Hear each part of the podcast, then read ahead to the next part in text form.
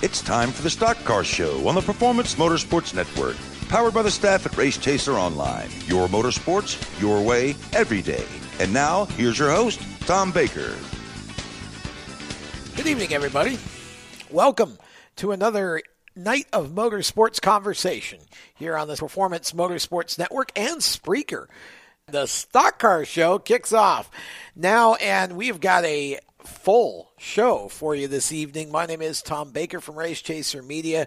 I am joined in the Race Chaser studios inside the confines of the building here in Mooresville, North Carolina, where we have just had a rather nasty thunderstorm pass us by, but we got sun now, so we hope to be okay for the next couple of hours of radio. I am joined by Chris Murdoch, who is a master multitasker for us now. Chris is a co-host for the radio show, but also our ace video shooter, and we're happy to have him on board. We've got PRN at the track host Lenny Batycki in the studio, and we always love it when Lenny graces us with his presence. We do. Uh, oh, that, that's see. Okay, and that voice is Jacob Seelman, who is also a master multitasker. Tonight. I also wasn't supposed to be here tonight. Yeah, and Lenny now wishes you had stayed away. um, but uh, Jacob, Jacob had a uh, race rain out tomorrow night that he was supposed to be announcing for the must see sprint car racing uh, tour, and uh, will be producing and co-hosting this evening.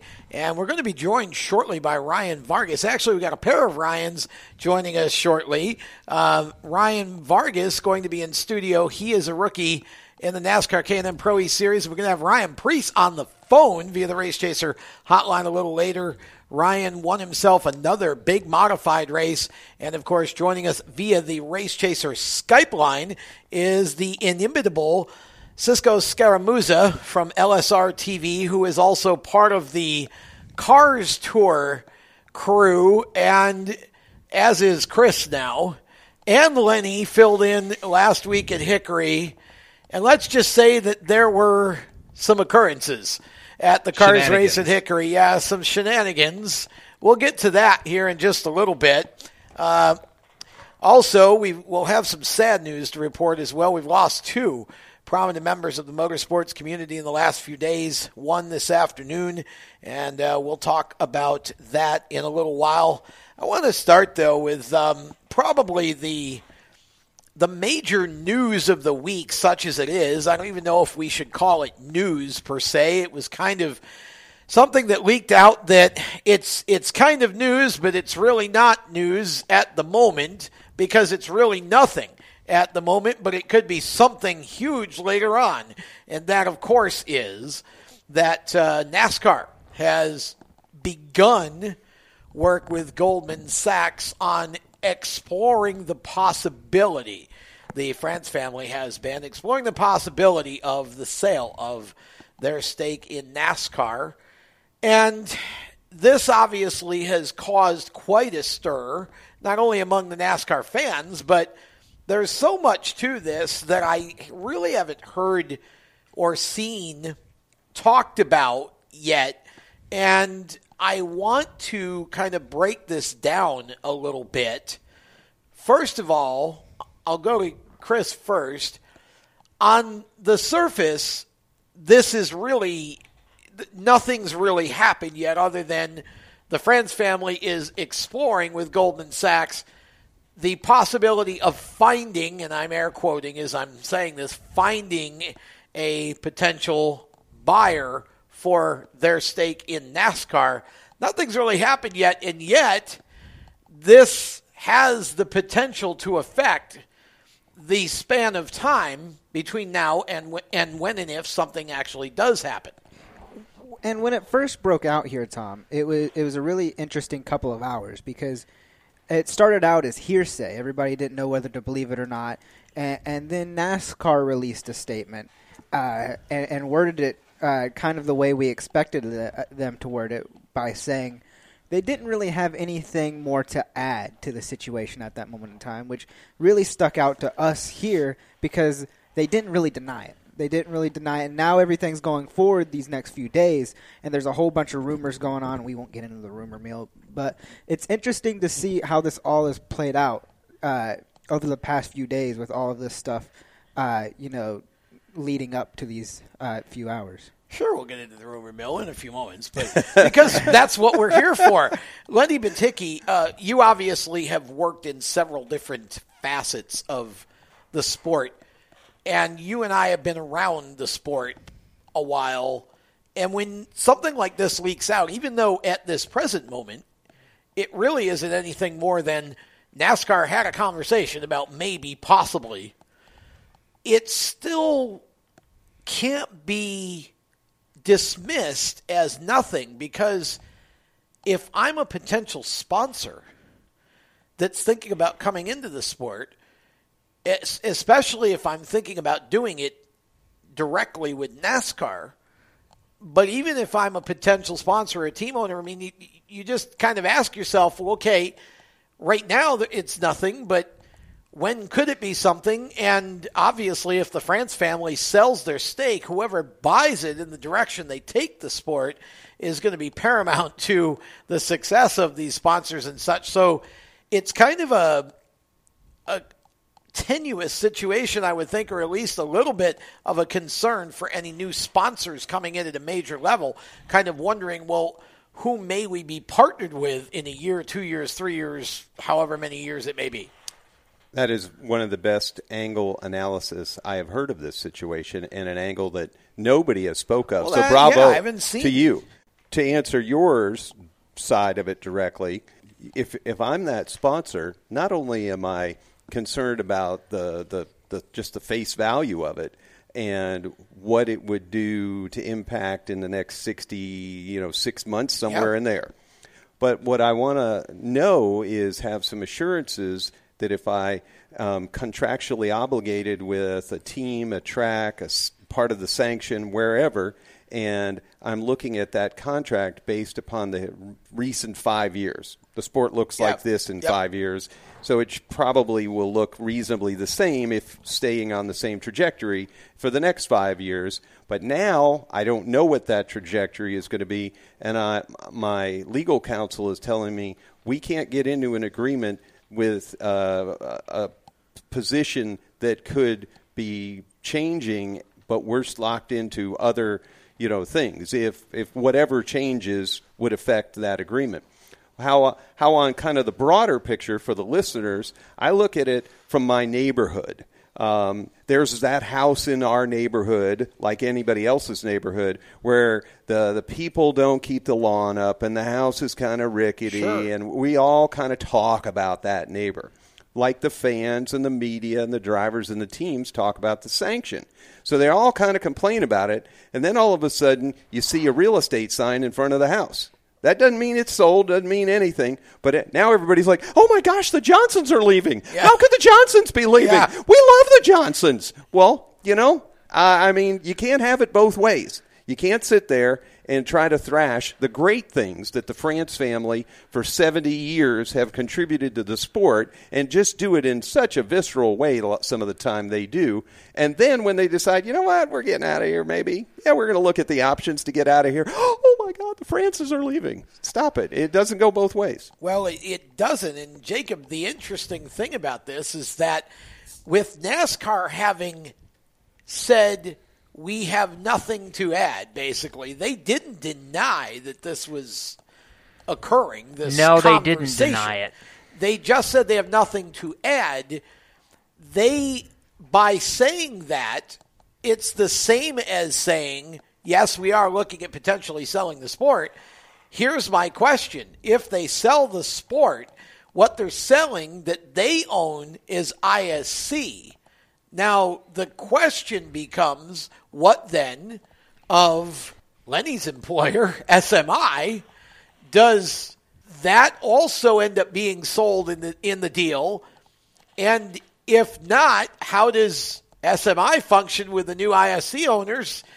And if so, now you have a new owner for the entire thing. So this is really an interesting situation now because, in a way, Jacob, it feels like NASCAR and the France family have sort of, in one strange way, made themselves lame ducks. Not necessarily. A little bit.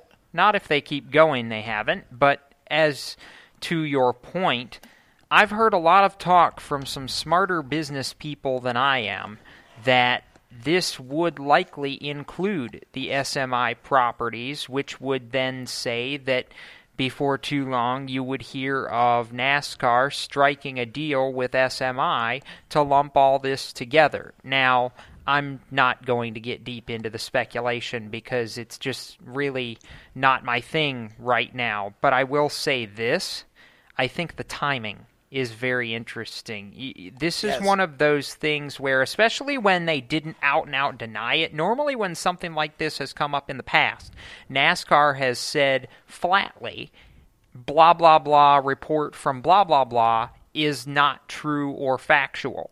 They haven't said any of that this time, which I'm not going to call it concerning, but I think it's very telling. And I think it could give a lot of direction as to where all this situation is headed. But I do believe if and when it does happen, it is going to end up involving everything. And I do think it could very easily be a deal very similar to what Liberty Media has done with Formula One, where the commercial rights holders, or in this case, the television rights holders, because I've already heard talk about the possibility of Comcast being the one to make this purchase, that in and of itself would then be the TV rights holders owning the sport. Is that a good thing? Is that a bad thing? I'm not going to get into all that yet because we don't know what the thing is going to be.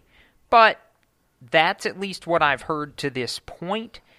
And especially if you look into the business side and see what Comcast is trying to do uh, in some other ventures that they're looking at, it could make a lot of sense. Well, the other venture is trying to buy Fox Sports properties. So, Which is 21st Century Fox for those who are uninitiated. Well, it would be the sports piece of that. And so Comcast looking to have kind of a monopoly on network sports properties, and I'm not sure that's going to get approval, but Well, it's, it's, no different say than the least. it's no different than the whole stumbling blocks right now between Disney's purchase of it. There's Right. just as many people up in That's arms what over I'm saying. that. Yeah, that's what I'm saying. The FCC is going to have to to deal with that mess, but uh, will be interesting. So Lenny, you may have a new employer at some point. That's all right. Lenny's adaptable. Yes. Today's today's phrase that pays, by the way, is rickety. And with that, we're going to step aside. And when we come back, we're going to talk about um, a couple of folks who um, have left us, who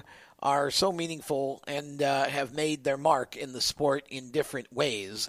We will get to that around the turn. You're listening to the Stock Car Show presented by our friends at HMS Motorsport, the leaders in motorsports safety. Visit them on the web at hmsmotorsport.com. We'll be back with more of the Stock Car Show on Spreaker and the Performance Motorsports Network. You own a performance car and you know how to drive, but you want to learn real performance driving. Well, Bunky, get that car off the street and onto the track. Summit Point Motorsports Park, the Mid Atlantic's premier road racing facility, located just over an hour from D.C. in nearby Summit Point, West Virginia, is the place to go. And you'll find that Friday at the track is going to give you what you need. For less than a monthly car payment, you can attend this regularly scheduled one day instructional event in your street car on one of Summit Point's three world class road racing circuits. You'll receive classroom instruction, skid pad instruction in their cars, including front and rear skid control, and four 20 minute in your car instructional sessions from a professional instructor. Have fun, go fast, and really learn how to drive. Call 304 725 8444 for class schedules and details. That's 304 725 8444. Friday at the track at Summit Point Motorsports Park. Green light. Hey girl, school zone. I'm getting hungry. Car changing lanes. You want to meet me for pizza? Stop sign. Intersection clear. Yeah, street. Pizza sounds good. Ball in street? Girl in street! It's hard to concentrate on two things at once, like texting and driving. Stop the text, stop the wrecks. How will you stop texting and driving? Tell us at stoptextstoprex.org. Brought to you by the National Highway Traffic Safety Administration and the Ad Council. Here's an important message from RAD and this station.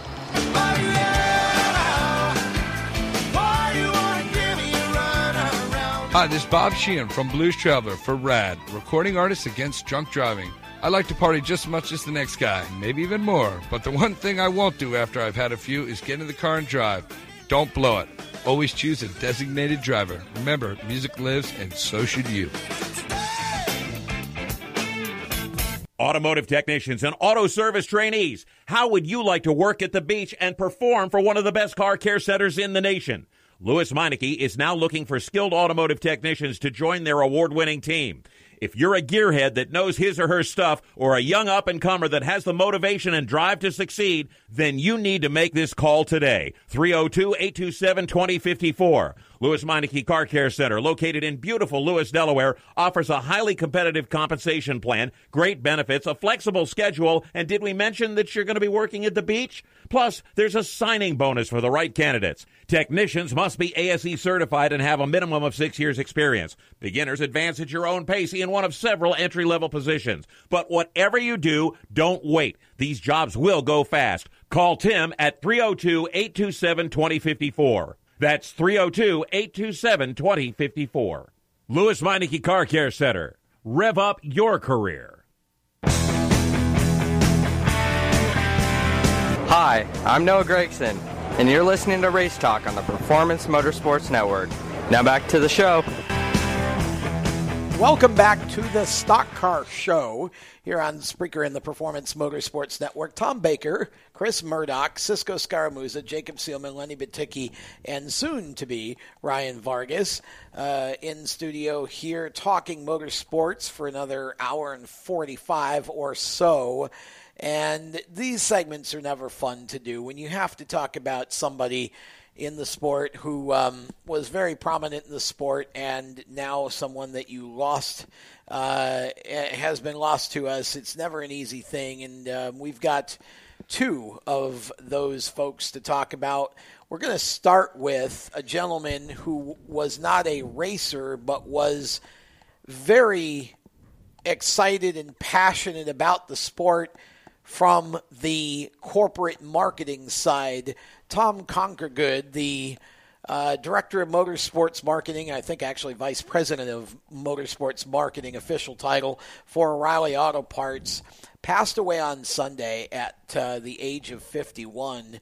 And both Lenny Batycki and myself have uh, the pleasure of having been able to call Tom not only a colleague through our various work in the sport and its connection to O'Reilly's, but also a friend. And O'Reilly Auto Parts, um, a big, big part of Performance Racing Network, uh, Lenny's current employer, and your show specifically, Lenny, Yes. right? Uh, and of course, also having been uh, about a 14 or 15 year sponsor now of the National Indoor Kart Championship, which I'm the voice of on Thanksgiving weekend uh, in Mississippi. Tom was a, a man who just absolutely bled motorsports. There are a lot of companies obviously involved in the sport. O'Reilly Auto Parts has been involved in the sport in a number of different ways from the NASCAR level on down, but they really were particularly concerned with the grassroots level of the sport. They felt that the level, even all the way down to our kart race that that we do uh, in Mississippi, that that was their customer. That was the customer that that would actually walk into O'Reilly, buy parts for their car, fix their car. And they were really into the sport and into the grassroots level of the sport, Lenny. And Tom was a big fuel for that fire. And this is one of those situations where the average fan out there really wouldn't necessarily see the effect of this, but those of us who are on the inside who not only you know were touched by Tom as a friend, but also had the chance to work with him and work with O'Reilly, it this is a very big loss. I met Tom when in 2007 when I was the VP GM at Gateway International Raceway at the time, and we had the mile and a quarter oval that's still there, and the NHRA drag races. And O'Reilly Auto Parts was the sponsor of our NHRA drag race. So I got to uh, know Tom through the business relationship and then become very good friends. Uh, one of the great pictures from uh, Victory Lane at Gateway is Tom and myself kind of co-holding up my then you know three or four year old son with the one little Yeah. peg finger up. And uh, tom is just beaming because that's grassroots racing uh, you know nearby springfield missouri where uh, o'reilly auto parts is. But friday i happened to go to uh, new antioch speedway in morganton north carolina and the promoter walked me over to victory lane and proudly showed that he finally had O'Reilly Auto Parts as his Victory Lane sponsor. And he expounded upon how their commitment to grassroots was and sounded very much like you, but this is a guy that spends most of his time on the plow getting the dirt track Oh, ready sure. out in the mountains. And he knew uh, the love of O'Reilly through his relationship with Tom Conkergood and such. Tom affected so many people and places. Those O'Reilly signs everywhere, whether it's a Texas Motor Speedway and the O'Reilly 500, through the Gateway days and through everything else, like you said, Tom touched it because Tom loved it, and his love for the sport will will be missed somewhere somehow, and hopefully uh, the good folks that are uh, still there will uh, continue to shepherd it on in his honor. Yeah, and, and my relationship with Tom started uh, when they began as the uh, title sponsor for our National Indoor Kart Championships. It's the only karting event in the country that has a sponsor outside of the karting part of the sport, a, a, a corporate uh, sponsor that has nothing to do with karting itself. And that was a big deal for for that event, which Lanier James runs, and Bobby Waltrip, um, Michael and Darrell's middle brother, who has also passed away. Bobby died, I think, three years ago now. Bobby was really instrumental in getting that O'Reilly deal together, and it was really clever how it got assembled because I, I had never seen this done before, but I can't believe more people haven't thought of it the pit passes or the tickets for the National Indoor Kart Championship are available at any O'Reilly store around the country as a part number. You just go to the counter and ask for tickets, and it's a part number. And this allowed O'Reilly to feel good about sponsoring the event because in order to get your pit passes, you had to go to the O'Reilly store. And it's a really clever way to build a sponsorship with with a retail outlet like that. And I had never seen that done before, and I don't know if I've seen it done elsewhere since. Um, but really, Tom was just so creative and he was so energetic and he was so proud of what O'Reilly w- was doing at our event.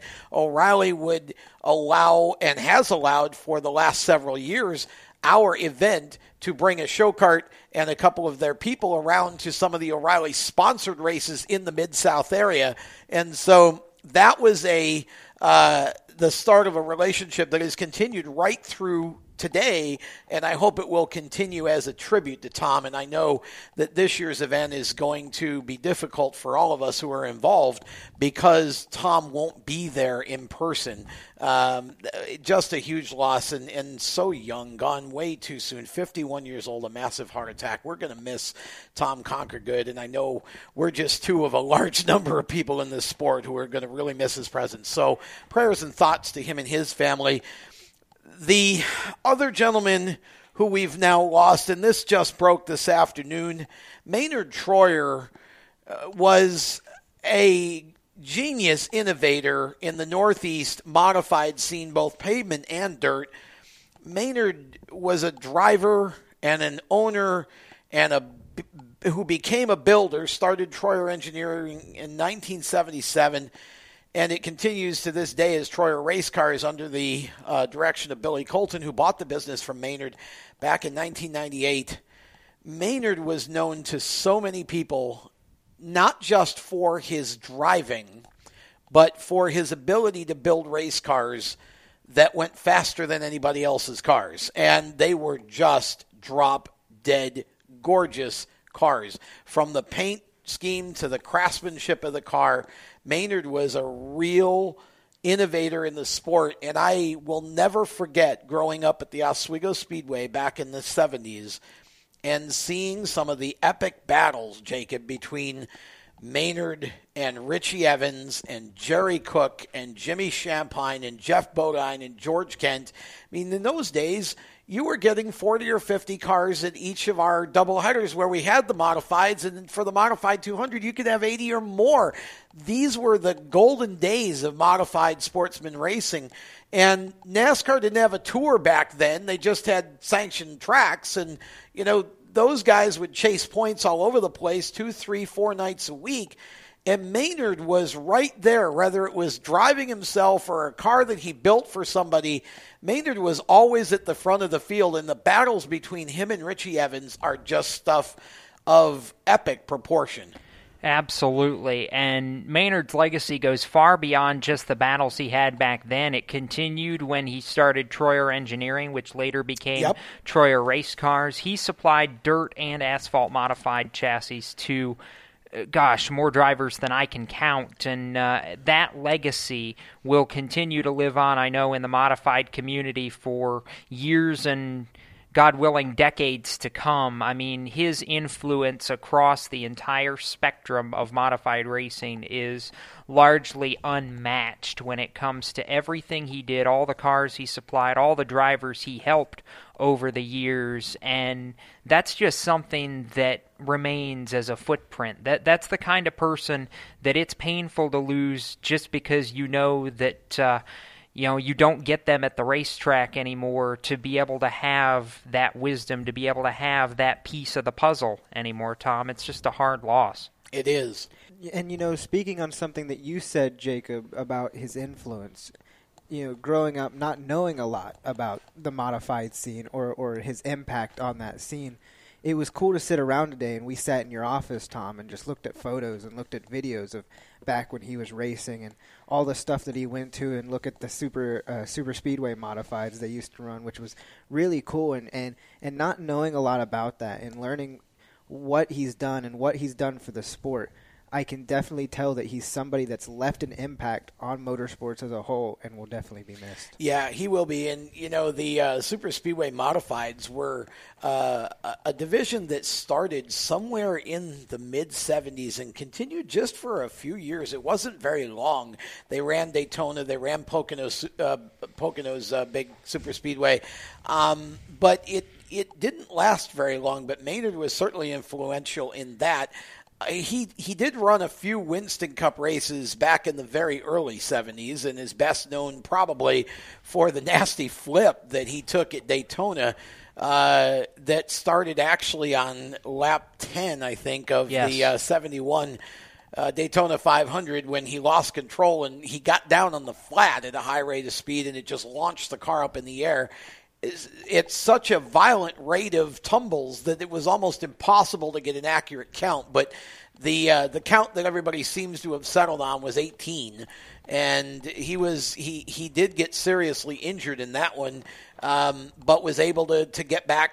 Uh, not long after that, into the sport and made a few more starts in the '73 season Cup before just going back to the modifieds. But um, when we come back around the turn, we're going to have we're going to introduce Ryan Preece into this conversation. Ryan, uh, a, a modified driver extraordinaire, who I know will be able to add his perspective on Maynard Troyer, and uh, I've got a couple of neat stories about Maynard I'd like to tell in the next segment as well. So we're going to. Uh, we're, we're going to bring Ryan Preece onto the program here in just a moment, and we'll talk more about the loss of Maynard Troyer and the career that Maynard Troyer had, both as a driver and a car owner, in just a moment or two. So stick around. We've also got Ryan Vargas coming up as well, and lots more conversation around the roundtable here tonight as the Stock Car Show continues on both Spreaker and the Performance Motorsports Network.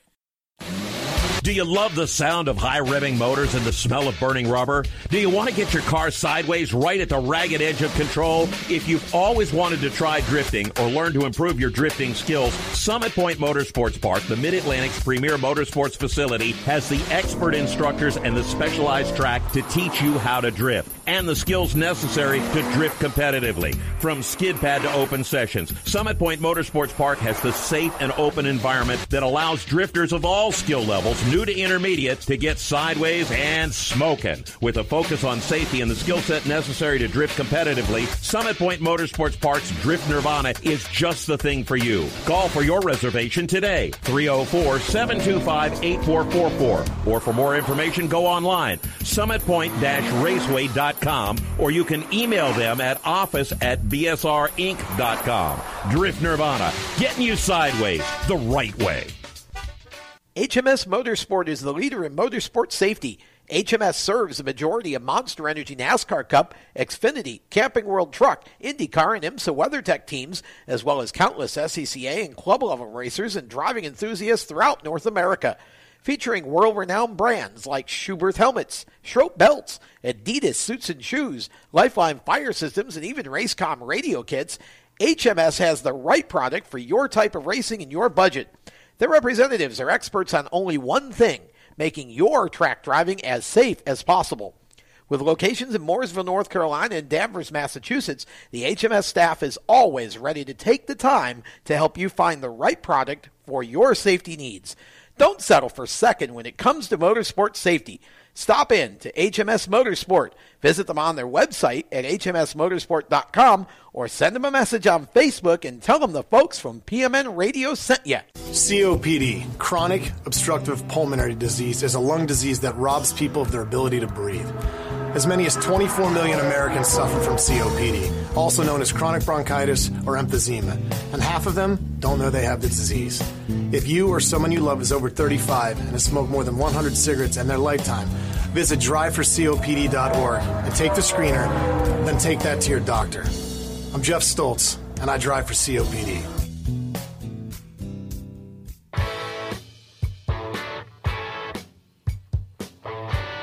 Hi, this is Austin Theriault, and you're listening to Race Talk on the Performance Motorsports Network. Now back to the show. Well, we have one New Englander, Austin Theriault, bringing us back from our commercial break, and we're about to talk to another New Englander, Ryan Preece, and we'll uh, bring Ryan out of the pit area and let him go full throttle with us here on the Stock Car Show as we come back and continue to celebrate the life of Maynard Troyer, who passed away today at the age of 79. And Ryan, first of all, welcome back to the program. We are very happy to have you back on the Stock Car Show after a bit of an absence here. Uh, and almost hate to have to start with, you know, some, some bad news here, but I know that um, you have had a very good relationship with Maynard and Troyer race cars over the years and the uh, retro paint scheme that you've run on your modified uh, here in recent times always just gets me in the feels. Um, so I wondered if you might share a memory or some thoughts or even a story or two about Maynard as we continue to kind of celebrate his life on this show tonight.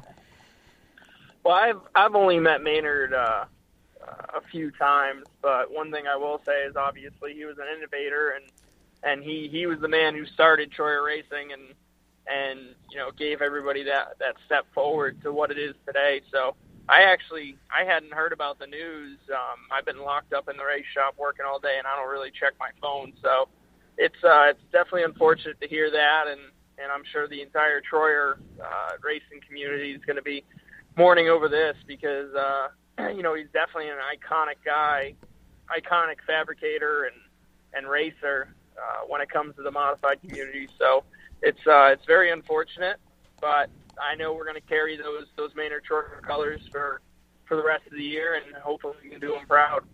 Well, yeah, he was. Um, you know, as I I started to talk about before we had to slip away to a break.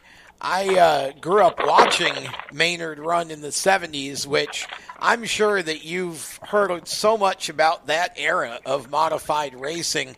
Uh, and you know one of the one of the interesting stories I'll tell a couple here about Maynard, and you can comment in any way you'd like to, Ryan, about this before we kind of come around. I'll, I'll tell the first one because it directly involves Stafford, which is obviously part of the reason we wanted you to come on tonight was to congratulate you and talk about your your win in the Sizzler, but it was back in the I think the mid 70s. I want to say maybe 76 or 77 they had a run what you brung race at Stafford, and if you uh, if you have heard anything about the history of modified sportsman racing in that era, that wasn't a totally uncommon thing, and you saw some pretty crazy things happen sometimes.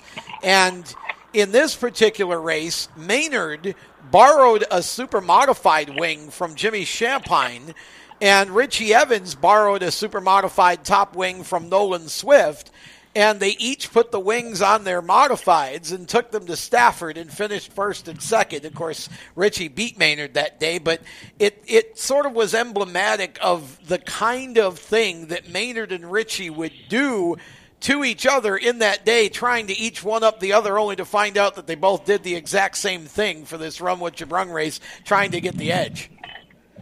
Well, that just that just goes to show you, like I said, innovation. Always thinking. Uh, you know, Richie built his own cars, and so did Maynard. Yeah. So, uh, when it comes to those things, obviously they knew what they needed to to have that one up, and obviously, like you said, they both showed up with it. And I'm sure there was many other times that they were they were thinking about the same things, yep. uh, whatever they needed to do to get that edge. So, like I said, definitely definitely unfortunate to hear the news and hopefully uh, we can win some races with his colors this year. Yeah, you've definitely uh, you've replicated one of the last uh, white lightning paint schemes that Maynard had on his cars. Uh, his cars were red for the longest time, and I think it was '77 when he went to that white white lightning uh, paint scheme that just was that was a beautiful car and. You know he uh, he was always a trendsetter, you know, to the to the extent that you know even the super modifieds that he ended up building um, were all very much different from what else was racing at the time at Oswego. And uh, the first time out with um, his first super that he built for Dean Hogue. Maynard drove it for a few weeks to, to get it dialed in and ended up finishing fifth the first night out with it. He just, I mean, the man was just such a genius and such a nice guy off the track as well. So we'll talk a little bit more. I have one more story I want to share about Maynard, but we'll do it in a later segment of the show.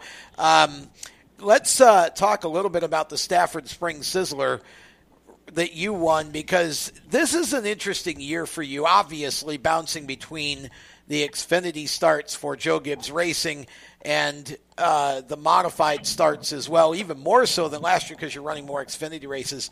You got to be happy to be able to go back to the modified and get a win in a race like the Sizzler because that's one of those golden uh, trophies and and long historic trophies in modified racing up there.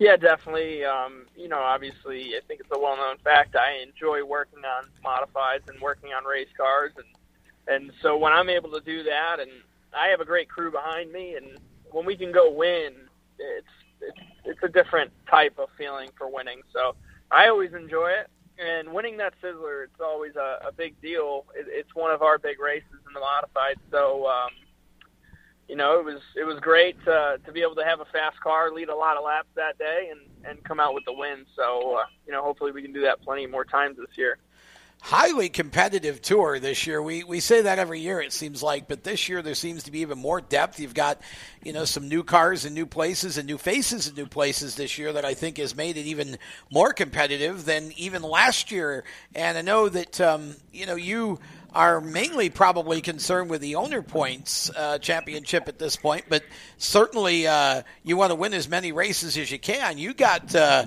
you got a pretty heavy a field of he- a pretty good field of heavy hitters there to get through uh, to win these these tour races these days. Uh, yeah, I would say any.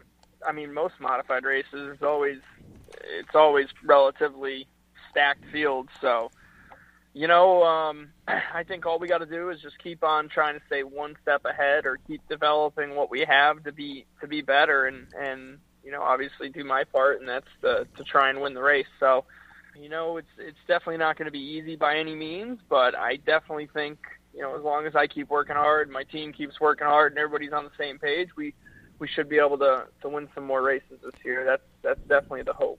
Ryan, I was at Bristol when you won last month and uh, got the $100,000 Dash for Cash bonuses along with it. Uh, you come home, you're back in the shop. How's it feel to be a free man and not have to worry about owing people?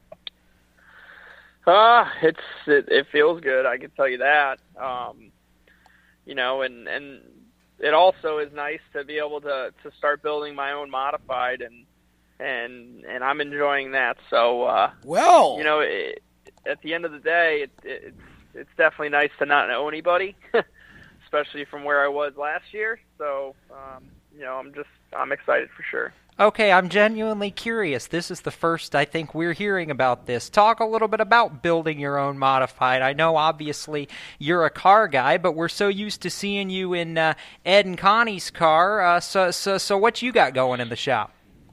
It's not a uh, tour type modified. It's an SK modified. It's more Oh, for okay. just uh, the Friday night weekly stuff at Stafford. And, Oh, nice. And wherever I else I choose to go run. But um, you know, I, I enjoy racing modified. So I've never owned one myself, and that's why I kind of I kind of had some ideas with with uh, somebody who's always worked really well with me. Uh, that's Mike Paquette, and and we're just kind of kind of threw it in a car and see where it goes with it. You told us uh, at the test earlier this week at Charlotte Motor Speedway you're kind of out of the Xfinity loop for just a little bit. I think Day- Daytona in July, if I'm remembering right, is the next race for you guys. So, uh, yep. What's it like for you right now, uh, having to kind of sit back and watch the team roll for a little bit and not be a part of it? You kind of had a, a, a clump of a few races here at the beginning, and now you get a, a month or six weeks off to kind of sit and mull on it. Well, to be honest with you, it's it's okay because uh, you know I feel like JGR is definitely going to keep working on uh, on everything with the package that with this new composite body that everybody's been going with. So I'm excited to watch and, and see how everything unfolds, and and it gives me some time to uh, be up north and and catching up. Uh, it's it's definitely been a a hectic uh, winter dash beginning of the season because essentially we we built a brand new car and and then uh and then we we destroyed a, a car so I had to build another one. So it's um it's been a lot of work and there's still a lot of work to have. So I am definitely going to be staying busy uh I would say until until that race in July. I do want to bounce back here, Ryan, a little bit and go back to the uh, Charlotte test a little bit because we saw you sharing the car and turning some laps with Kyle Busch. I want kind of talk to uh, us about how it is, you know, bouncing off ideas with Kyle and pretty much all your teammates over there at JGR in the car in tests like these. I think it was more. I, I was just more curious that because I was listening and seeing seeing more of the feel he looks for, and then getting in and, and feeling that that that was definitely something you can't really replace. So that was very beneficial, and I feel like that's going to help get us some speed, and and then having all the data, kind of seeing where where if you want to get some speed uh, early when the tires are new and have grip, I found something that I could do there. So uh, I'm I'm definitely excited to go to some mile and a half to where I feel like I can I can use that. And you know, obviously Kyle's the best. You know, he's one of the best, and and uh, there's a lot of things you can soak up from it. And you know, hopefully uh, hopefully when I go to that next mile and a half, I can I kind of apply it and see where it goes. Okay, Ryan, if you can, we're going to ask you just to hold tight here because we're going to bring you back out of the turn and talk to you a little more. We need to step aside and do a little business here. When we come back, Lenny Batycki has a question for you, and I want to talk to you a little bit more as well. So, uh, we will be back in just a moment or two here with more of the Stock Car Show presented by HMS Motorsport here on Spreaker and the Performance Motorsports Network.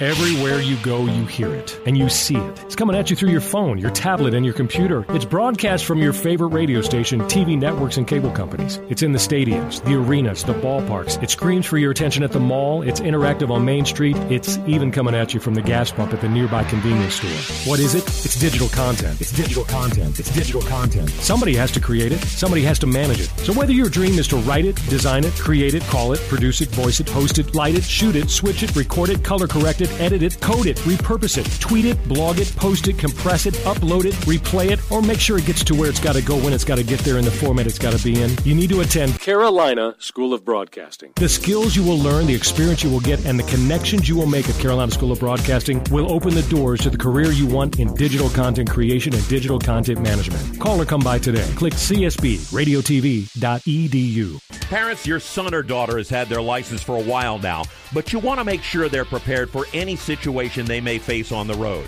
High school driver's ed doesn't teach them to drive defensively.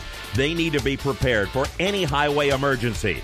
For less than a month's insurance and a whole lot less, BSR instructors at Summit Point Motorsports Park in nearby Summit Point, West Virginia, will teach your son or daughter how to respond instantly and positively to unexpected situations on the road. BSR's specialized accident avoidance training teaches swerve to avoid maneuvers at highway speed, ocular driving, which focuses driving attention on ways to avoid accidents, vehicle dynamics and feedback, skid control, and skid recovery, threshold braking on straights and progressive braking on curves, and off road recovery techniques. This is stuff driver's ed simply doesn't teach.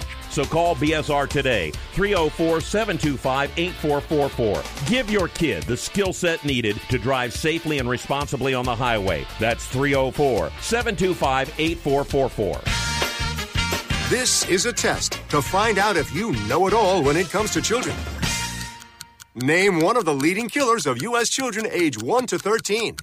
What's the best way to protect children in a car crash? At what age and size should a child start using a booster seat? Don't assume you know it all when it comes to car seats for your child. Go to safercar.gov slash the right seat and know for sure. Brought to you by the National Highway Traffic Safety Administration and the Ad Council. Hi, I'm Ben Rhodes, and you're listening to the Performance Motorsports Network, the voice of motorsports. Welcome back to the Stock Car Show presented by HMS Motorsport, the leaders in motorsport safety. You can visit them on the web at hmsmotorsport.com. And we continue with the show. We've got uh, Ryan Preece still with us, but we're really tight on time because he has a pretty big meeting that he's about to walk into. We don't want to hold him back, but Lenny, I know you had a quick question for him. Hey, Ryan. Ryan, I'm wearing Kevin Hughes Motorsports shirt, so you know how you know uh, Kevin is a grassroots modified uh, team owner down here, and you are being held up, and, and rightfully so. Somebody that's got talent that is grinding his way into the upper echelons of NASCAR. Have you heard from some of the Kevin Hughes types and such some inspiration that you're giving them as they're trying to do their their thing, or some of the veterans that have been out there that maybe are saying, "Hey, kid." You're doing it the right way. What any of the stories along that line? Um, to be honest with you, I'm a really good buddy of Kevin Hughes, so he's always got some fun and interesting things to say. But um, you know, everybody for the most part, all, all you know, very supportive and and uh, you know, it's not easy. So just gonna keep trying to to win races, and and I feel like that's what's gotten me to this point, and and uh, hopefully that's what can keep me there. Well, I know that uh, you haven't been able to get here alone, Ryan, and I know you're tight. So, uh, who helps make it happen, and who is currently helping you make it happen on both sides of the motorsports divide? Well, it's definitely nice to work for Eddie and Connie Partridge uh, on that modified, and and then Albert and Kathy Moniz, who I drive for at Thompson, and and uh, Uptick Vineyards is is uh, a big sponsor on my SK modified that I'll be I'll be coming out with. So, uh, you know, I got to thank all those people, and and uh, you know, hopefully we can we can go out and win some more races. Well, we wish you the best of luck in both divisions this year, and hopefully uh, we'll be getting you back on soon after another big win. Ryan, thanks for taking the time, and uh, good luck in your meeting tonight. Thank you, guys. You have a good one. You Thank too. You. That is Ryan Preece, and we move quickly on this show from one Ryan to another, and we have several that we rotate in and out. It seems periodically, just enough to confuse the host. We go from Ryan Preece tonight to Ryan Vargas, who, not unlike Ryan Preece, is a young driver trying to escalate and elevate himself to the Cup Series. Um, Ryan Vargas, of course, racing in the NASCAR K&N Pro E Series right now as part of the Drive for Diversity program for Rev Racing and uh, Ryan's kind of a veteran of this show, it seems, here lately. We're happy about that. So, welcome back. Oh, yeah. Thank you, guys. I mean, I like being on the show. I love, you know, sitting here at the round table and talking racing. So, this is always a lot of fun. Well, we enjoy having you, and uh, you've got a pretty big weekend coming up. Talk about it. Yeah, we got Twin 100s this weekend at uh, South Boston Speedway, but, uh, you know, we had a strong run at Langley. We had a You car. did, yes. We had a car much more capable than the result that we got, but you always got to look at performance over the result, and we showed showed our strength that entire race. So I feel like going into South Boston, I have a lot of momentum working uh, to build on, and I know my crew, Steve, uh, Booker, and Glenn, they put together a good piece for this weekend.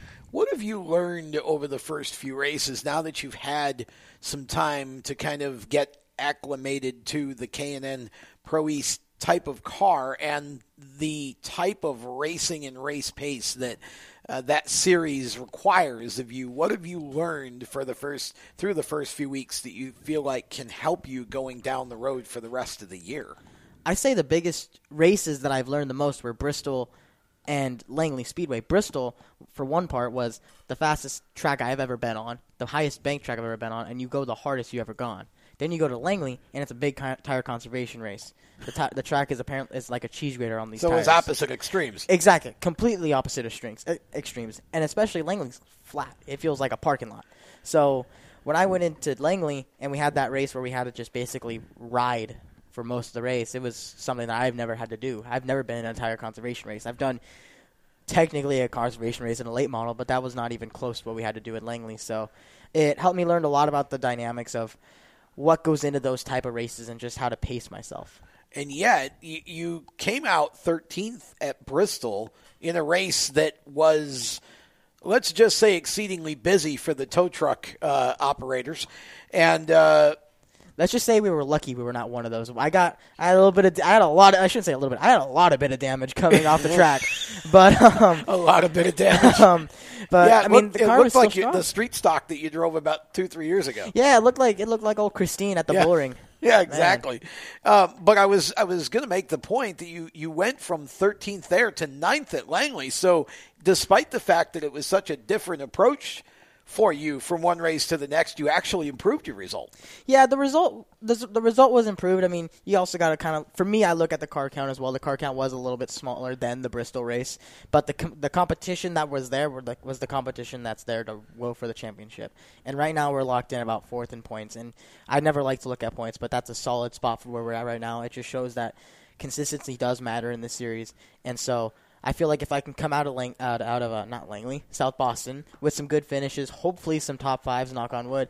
I mean, we can get some good, we can get a good point stay out of it. I feel like. He actually did find some wood here in the studio tonight. I was going to say, did, did I just hear him knock over He there? actually did. Yeah, He did. A little bit of sound on- effect there. Knocked on the wood. Vargas, I, I, you had to reach around you to find the wood. That table, that table's not wood. I hope you know that. Oh no, I I, I, I, I did the whole twist and everything. it, it looks like wood. It's close enough. Yeah. Um, so going going to South Boston now, you've you've not raced that track before, but I know that you've watched some video and you've talked to some folks.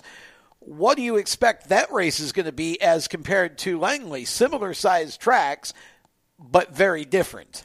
Go hard every lap. Yeah. That's what I was told. I mean, because the thing is, you get you get two 100 lap races, and both they're both treated as completely different races. You get a fresh set of tires for the first race, and a fresh set of tires for the second race, and they're only 100 laps. So you gotta you gotta run hard, run hard, run hard, and try to get as many positions as you can, and not tear up your stuff for the second main.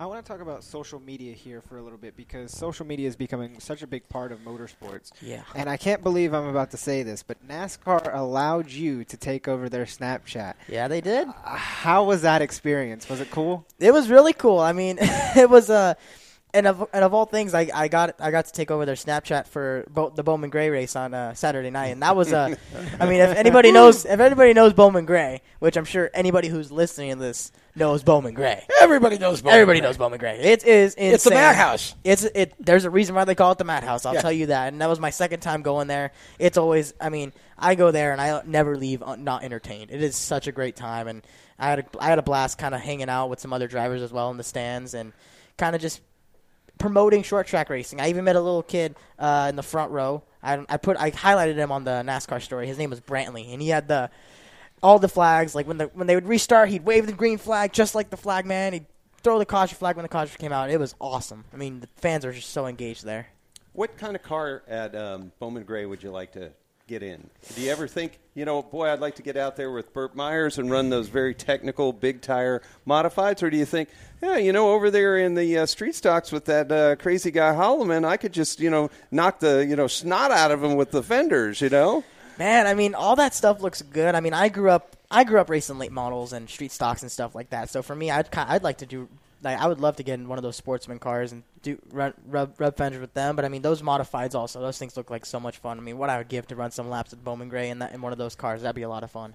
Okay, uh, we're going to step aside. Actually, when we come back, we are going to have more with Ryan Vargas, and we've got a whole second hour of uh, motorsports to talk about here, and lots of interesting topics still, including last weekend's Cars Tour race, where a few of the folks at this panel got uh, pretty close to some action that went on uh, during the event. So we'll uh, we'll talk about that here around the turn. You're listening to the Stock Car Show presented by our friends at HMS Motorsport, the leaders in motorsports safety. You can find them on the web at hmsmotorsport.com, and we will be there next Thursday night. Tell you more about that later as well. Some interesting guests lined up for that show. Back with more on Spreaker and the Performance Motorsports Network. You own a performance car and you know how to drive, but you want to learn real performance driving. Well, Bunky, get that car off the street and onto the track. Summit Point Motorsports Park, the Mid Atlantic's premier road racing facility, located just over an hour from D.C. in nearby Summit Point, West Virginia, is the place to go. And you'll find that Friday at the track is going to give you what you need. For less than a monthly car payment, you can attend this regularly scheduled one day instructional event in your street car on one of Summit Point's three world class road racing circuits. You'll receive classroom instruction, skid pad instruction in their cars including front and rear skid control, and four 20 minute in your car instructional sessions from a professional instructor. Have fun, go fast, and really learn how to drive. Call 304 725 8444 for class schedules and details. That's 304 725 8444. Friday at the track at Summit Point Motorsports Park. Every 30 minutes, another innocent person is killed due to a drunk driver. My best friend. My brother. My poor grandchild. My sister. My father. My husband. My mom. My mommy.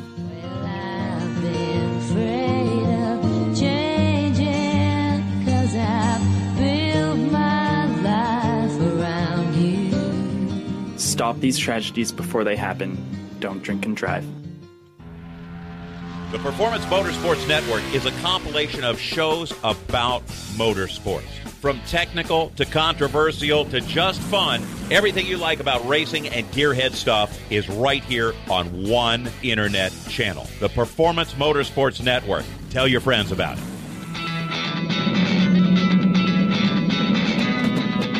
Hi, I'm Reed Sorenson. Racing has been a part of me and my family for as long as I can remember. I had to make tough choices early on to get to the top. It took hard work and dedication. But it's those tough choices that help me prepare for challenges I would face as a cup driver. Make the right choices today and be ready for the challenges tomorrow. This message is brought to you by the U.S. Air Force.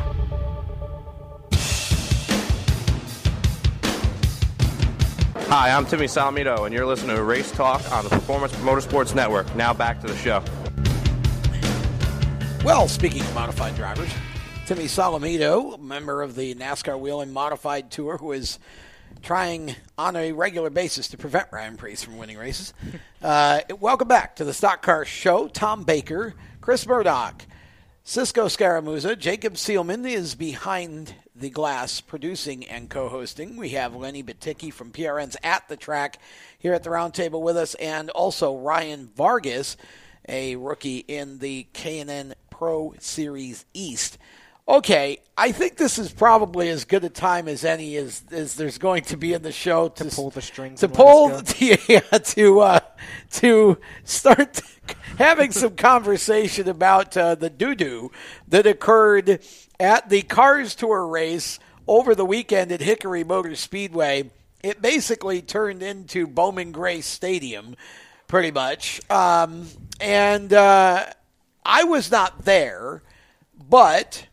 Chris Murdoch was on pit camera duty. Lenny Batycki had a mic in his hand in the pits doing the uh, inside announcing, if you will, and Cisco Scaramuzzi was in the confines of the tower high above and out of harm's way.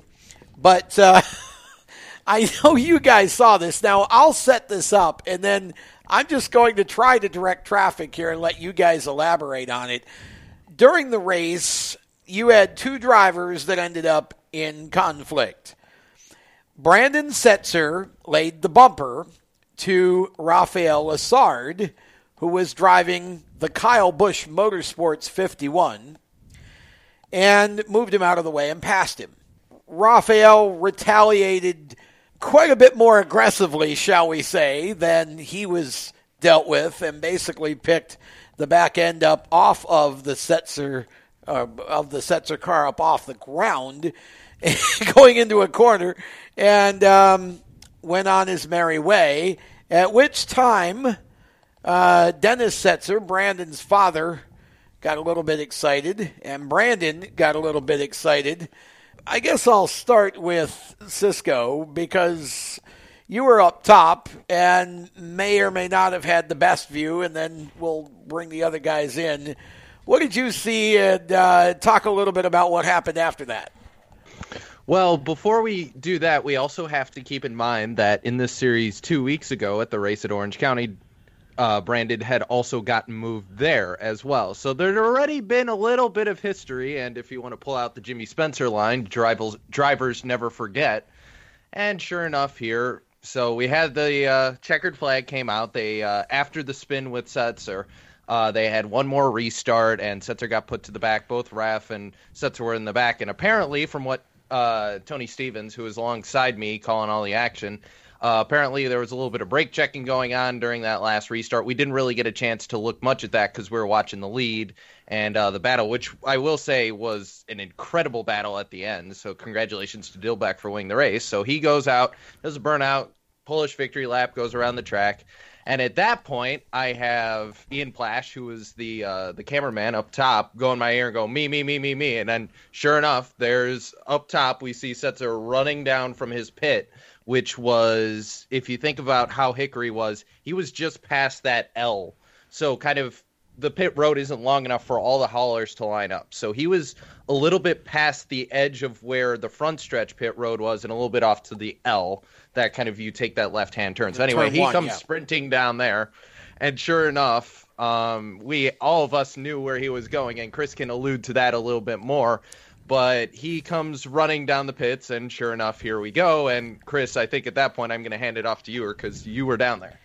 Well, at that point, Lenny and I were sitting on the pit wall getting ready for Victory Lane. And all of a sudden, we see this red blur coming down Yes. pit road of his fire suit. Faster than a speeding bullet, stronger than and a silent Cisco E. says, "Chris, you're live." So I go sprinting after him down pit road. I, I stayed. Victory Lane is so you know I had to be near a- you know it was Chris a com- Dilbeck. It was a comfortable spot, wasn't Yeah, it? yeah, I went- yeah. You Didn't stayed wanna move. all- you stayed out of the out of the danger zone. But oh we- yeah, I've been in plenty of uh, enough near uh, short track fights. I know it doesn't. You really, and I, Lenny, are I'm smart get- enough yeah. to stay in the I like back so that when you turn around and run, we're in front. Yeah. I like how this all happened, and I was at the madhouse, and yet there was no fight at the madhouse. and yet you go, you flash forward to Hickory, and they're doing this. Yeah, they're doing madhouse. And weren't you at things. Orange County two weeks ago? So you missed it like when you went? Yeah, basically. Go ahead, Chris. Pick it up. we we get down to Raphael Lessard's car. Raphael didn't get out of the car, which I think is smart on his part. Smart his move, Yeah, Rafi. uh, on his Wow. part. So the the crew kept him in the car. Dennis Setzer was already there. I think throwing punches at crew members Yeah, and stuff. more on that in a little bit. Uh, and, and and and Brandon uh, I mean, it's smart on Raphael staying in the car because Brandon overshot him and went straight to the crew members and just started throwing punches. And by that time, law enforcement had got there, threw uh, Brandon to the ground behind Raphael's car, and uh, some fans got into it, but that was pretty much. Hey, Chris, let me add to that, by the way. When he overshot where he thought Rafi was going to be, he ran smack into KBM crew chief Cody Glick in the process. Yeah, and uh, we I actually got to talk to to Cody a, a few days ago, and he said it it never should have happened. He he he he was regretful and saying you know it was just a, a crazy situation that all of all of that stuff was should have never happened, and he's right. None of that none of that should have happened. Cisco, you wanted to chime in on some details here. Yeah, and it was something that Matt Weaver uh, brought to light uh, on on short track scene. Uh, once Jack McNelly uh, released his statement, he actually spoke to short track scene, and something Weaver pointed out was the fact that apparently when Dennis actually got to the 51's pit, we didn't see it on broadcast because we saw Brandon running and we cut to that. But apparently, when Dennis was at the 51's pit, he apparently went over and uh, apparently, you know, uh, according to short track scene, actually did physically assault uh, uh, Lessard's father, Francois Lessard, and apparently that's why he was there in the first place. Apparently, broke his glasses and stuff like that. So that's apparently what happened behind the scenes. We didn't see that, and we didn't know about it until this article came out.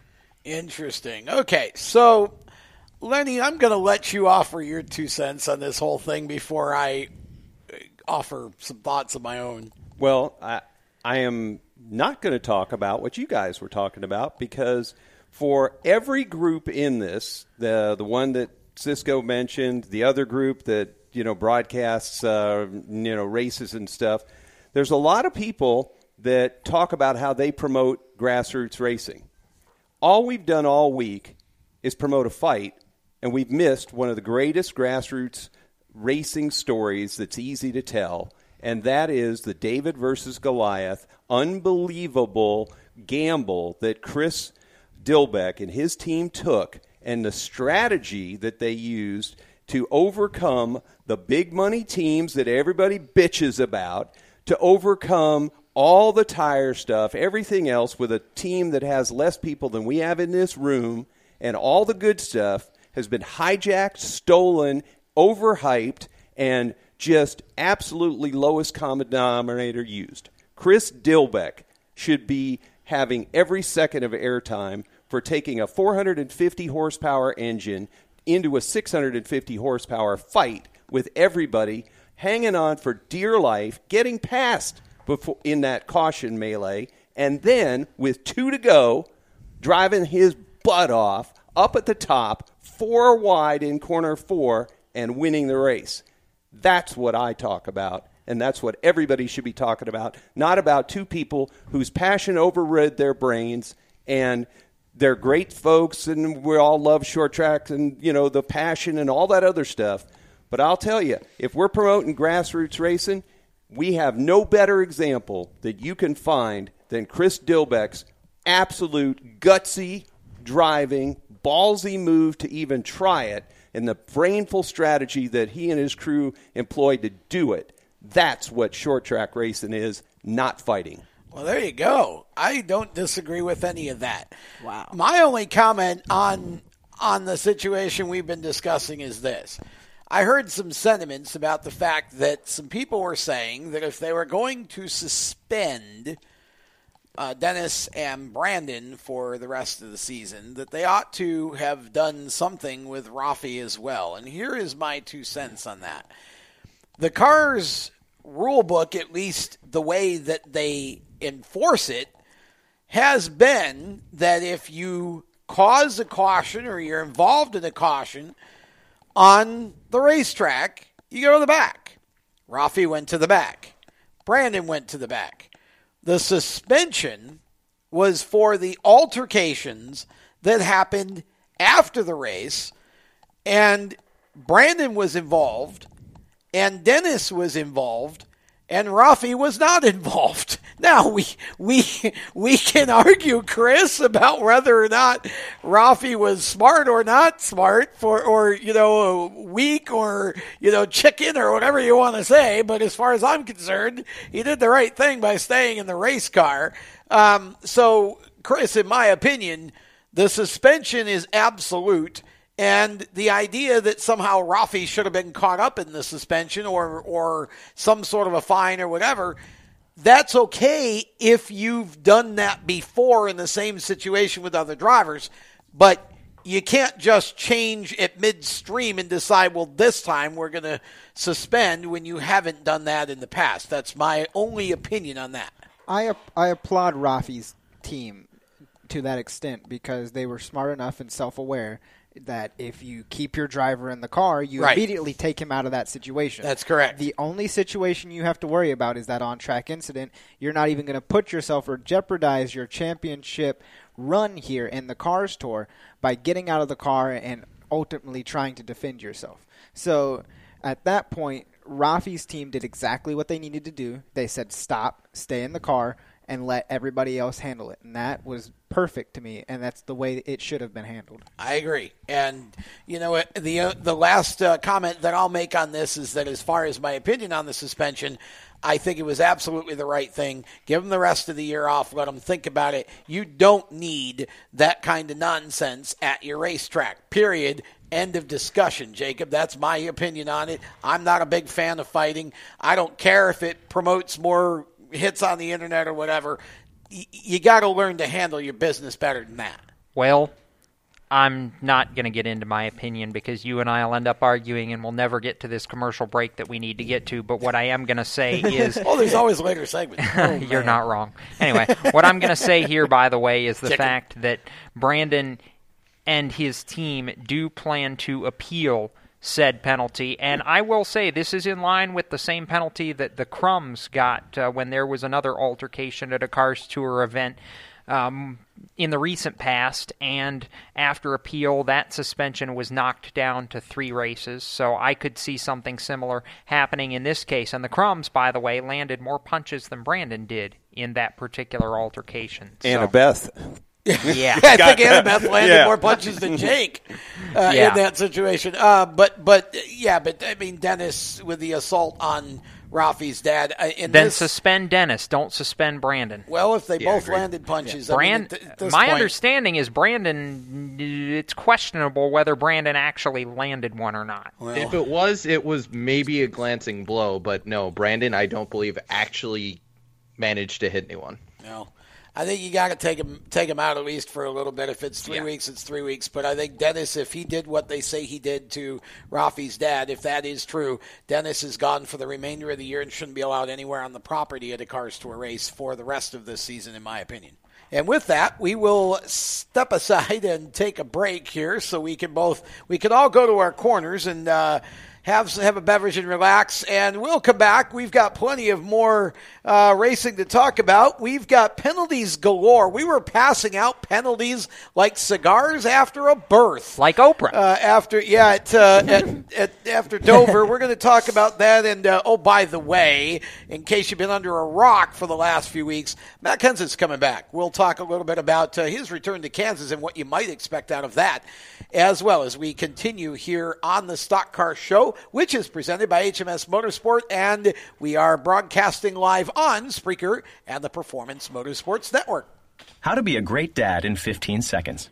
Bike ride, go fish, walk in the park, phone call, milkshake, play catch, picnic, fly a kite, tell jokes, laugh, talk, read a story, tell a story, bumper car, swing set, bowling, pillow fight, cut loose, stay tight. Whew. Because the smallest moments can have the biggest impact on a child's life. Take time to be a dad today. Call 877-4DAD-411 or visit fatherhood.gov. Brought to you by the U.S. Department of Health and Human Services and the Ad Council. Automotive technicians and auto service trainees, how would you like to work at the beach and perform for one of the best car care centers in the nation? Lewes Meineke is now looking for skilled automotive technicians to join their award winning team. If you're a gearhead that knows his or her stuff or a young up and comer that has the motivation and drive to succeed, then you need to make this call today. 302 827 2054. Lewes Meineke Car Care Center, located in beautiful Lewes, Delaware, offers a highly competitive compensation plan, great benefits, a flexible schedule, and did we mention that you're going to be working at the beach? Plus, there's a signing bonus for the right candidates. Technicians must be ASE certified and have a minimum of six years experience. Beginners advance at your own pace in one of several entry level positions. But whatever you do, don't wait. These jobs will go fast. Call Tim at 302 827 2054. That's 302 827 2054. Lewes Meineke Car Care Center. Rev up your career. You hear that? That's the sound of America's only sports car. That's right, it's a Corvette. But not just any Corvette, it's your Corvette. It's that who cares if there's traffic part of your day. And this can be you when you come to Cooper Corvettes. With 60 years of Corvettes to choose from, there's always a Corvette in your budget. And they'll service any Corvette you bring in. Cooper Corvettes on Route 1 just north of Quantico and Triangle. Call, click, or visit coopercorvettes.com. How to deal with someone who says that's so gay. Outsmart them. This party is like so gay. Totally. Excuse me, but did you ladies know the word gay used to mean happy or excited? Then it became a word used to describe gay people. Then somehow it came to mean dumb or stupid, which is how you just used it, which is not very nice. Ew, that guy is on the football team and super smart, and he totally hates us now. Totally. When you say that's so gay, do you realize what you say? Knock it off. Learn more at thinkbeforeyouspeak.com. Hi, I'm Brandon McReynolds, and you're listening to Race Talk on the Performance Motorsports Network. Now back to the show. Can can we talk about, by the way, since Brandon McReynolds is bringing us back from break, Tom, how he's going to have the longest road to get to Saturday's South Boston Twin 100s of any driver in the field, period, bar none? Well, yeah, Brandon has what you call a Heinz weekend. He's going to be doing 57 different varieties. so here's the story behind that. Brandon has obligations between working for Joey Logano's marketing company and serving as Noah Gragson's driver coach slash spotter at Kansas Speedway tomorrow night. So he's going to spot for Noah in the truck race. He's going to fly all the way back here to Charlotte, get about three or four hours of sleep, wake up early Saturday morning, drive to South Boston, hop into the Visconti Motorsports number 74 K&N East car, and drive it into 100 lap races on Saturday night. That is called the really, really, really Ryan Vargas roundabout way to get to a racetrack. I love it. I am so excited, and, and that's really cool for Brandon. That's really cool for Brandon. I'm I know cool why to- you're excited. You're hoping that he is so tired by the time he gets to the feature that he just drops like a stone to the back. No. I hate to say that, but it's probably not going to happen. No, 'cause- but I mean, it's really cool. It, it- I've really had a blast racing with Brandon this year, and it's been really cool to learn off of him. And he was one of the first kind of guys I went to when when I started discussing about doing the K and N racing. So it's really cool to go to race against him and learn off him and talk to him. So it's really cool. He's been around the block a time or two, and he, Tom, he's going to have a really good shoe piloting that car in practice tomorrow because four time NASCAR Whelen All American Series national champion Lee Pulliam, yeah, that guy, is going to be behind the wheel of that car getting it set up. Oh, he's wow. turned a lap or 10,000 around South Boston. Yeah, really, but he, but I don't know if he's ever done it in a K and N car, and it's it's a little different than the late model there. Yeah, but I still think if you're Lee Pulliam, you know the line, you know how Oh, yeah. the a stock car needs to feel around that place. It probably takes him half an hour to get it close to right. Yeah, that's, If If that. that. Yeah, if that. That's really interesting. Well, that's good. Yeah, Brandon certainly is going to have some fun, and that's the beauty of when you're in a situation at the grassroots level, but you also have commitments. It's kind of interesting to me that Brandon is working for the marketing company of a driver who drives a Ford, but he's going to go spot a Toyota driver and then turn around and what what is the what is the wheeling? Is that a Ford or a Chevy or a Toyota? Hang on, drive drive the Visconti. You mean the Visconti Yeah, what car? car? What, It's a Chevy. It's a Chevy. It's a Chevy. So, so he's he's going to be working for a Ford-based drivers marketing company, spotting for a Toyota driver, and then turning around and driving a Chevy. Well, you all channels, that. channels of distribution. Yeah. That's all Oh, it Muff- is. Muff Dog Let's be it clear, by the way, that Kevin Harvick has a marketing company and Yeah. he manages Harrison Burton, who's a Toyota driver. So, I mean, there's that little. Yeah, this is not unprecedented. Well, no, but it's it's it's interesting when you're covering all three bases in different roles over the course of about 48 hours. That's that's really funny, Cisco. Yeah, and uh, now that we've talked about all these manufacturers, my head hurts. So let's go ahead and move on. well, we'll let you we'll let you find some aspirin, and uh, we'll talk a little bit about. Uh, well, we've got actually three topics I want to cover before we're done with the show. So we'll start with uh, one that I know is near and dear to both Chris and Cisco's heart. Um, it involves iRacing, and NASCAR has started a youth esports or is starting a youth esports league that I believe actually starts um, in the fall, if I remember correctly. But they're signing That would make sense. signing people up now, uh, and it is um, and and Chris or Cisco jump in, but I think it. Go ahead, Chris. It's a series that will start. I think the article read uh, September. Yeah. uh, and it's from ages 13 to 16. 16, Yep. Uh, and I think it's a 12 race season that will will stretch out and, and really I think the article put it trying to find the next crop of development drivers for NASCAR, which is a weird way of putting things, and it's going to be interesting how that whole deal plays out because I know you and I, Tom, were talking about it a little bit uh, off air, and, and we're just trying to bounce ideas of what this really could be. Yeah, here's my deal with this, Cisco. Uh, my thought on this is I, what I'm not seeing is I'm not seeing a connection to what happens after. If you win, what happens? That, that I, I don't know where. Like I, to me, I think we should get a few of these teams to go ahead and offer some sort of you know whether you Incentive. get a one race deal or at least you get a test. I mean, you get some sort of a thing here. There should be a connection to where okay, I won.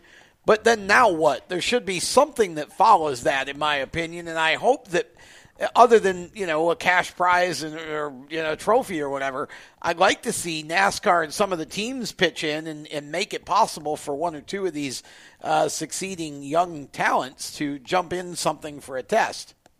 Agreed. And this could be something where that might come along in the future. This could also be something to where NASCAR just wants to do this and see, you know, shake How it goes. shake the old iRacing tree, see what Yeah. falls out, and then from there maybe go somewhere. I'm not really sure yet. Certainly, building a league in iRacing isn't exactly the hardest thing in the world, especially if you're NASCAR and basically attaching your name to anything on the iRacing service means people are just going to like jump on all over it. We've seen that with the Pro Invitational, and we obviously with Peak being the way it is, very similar.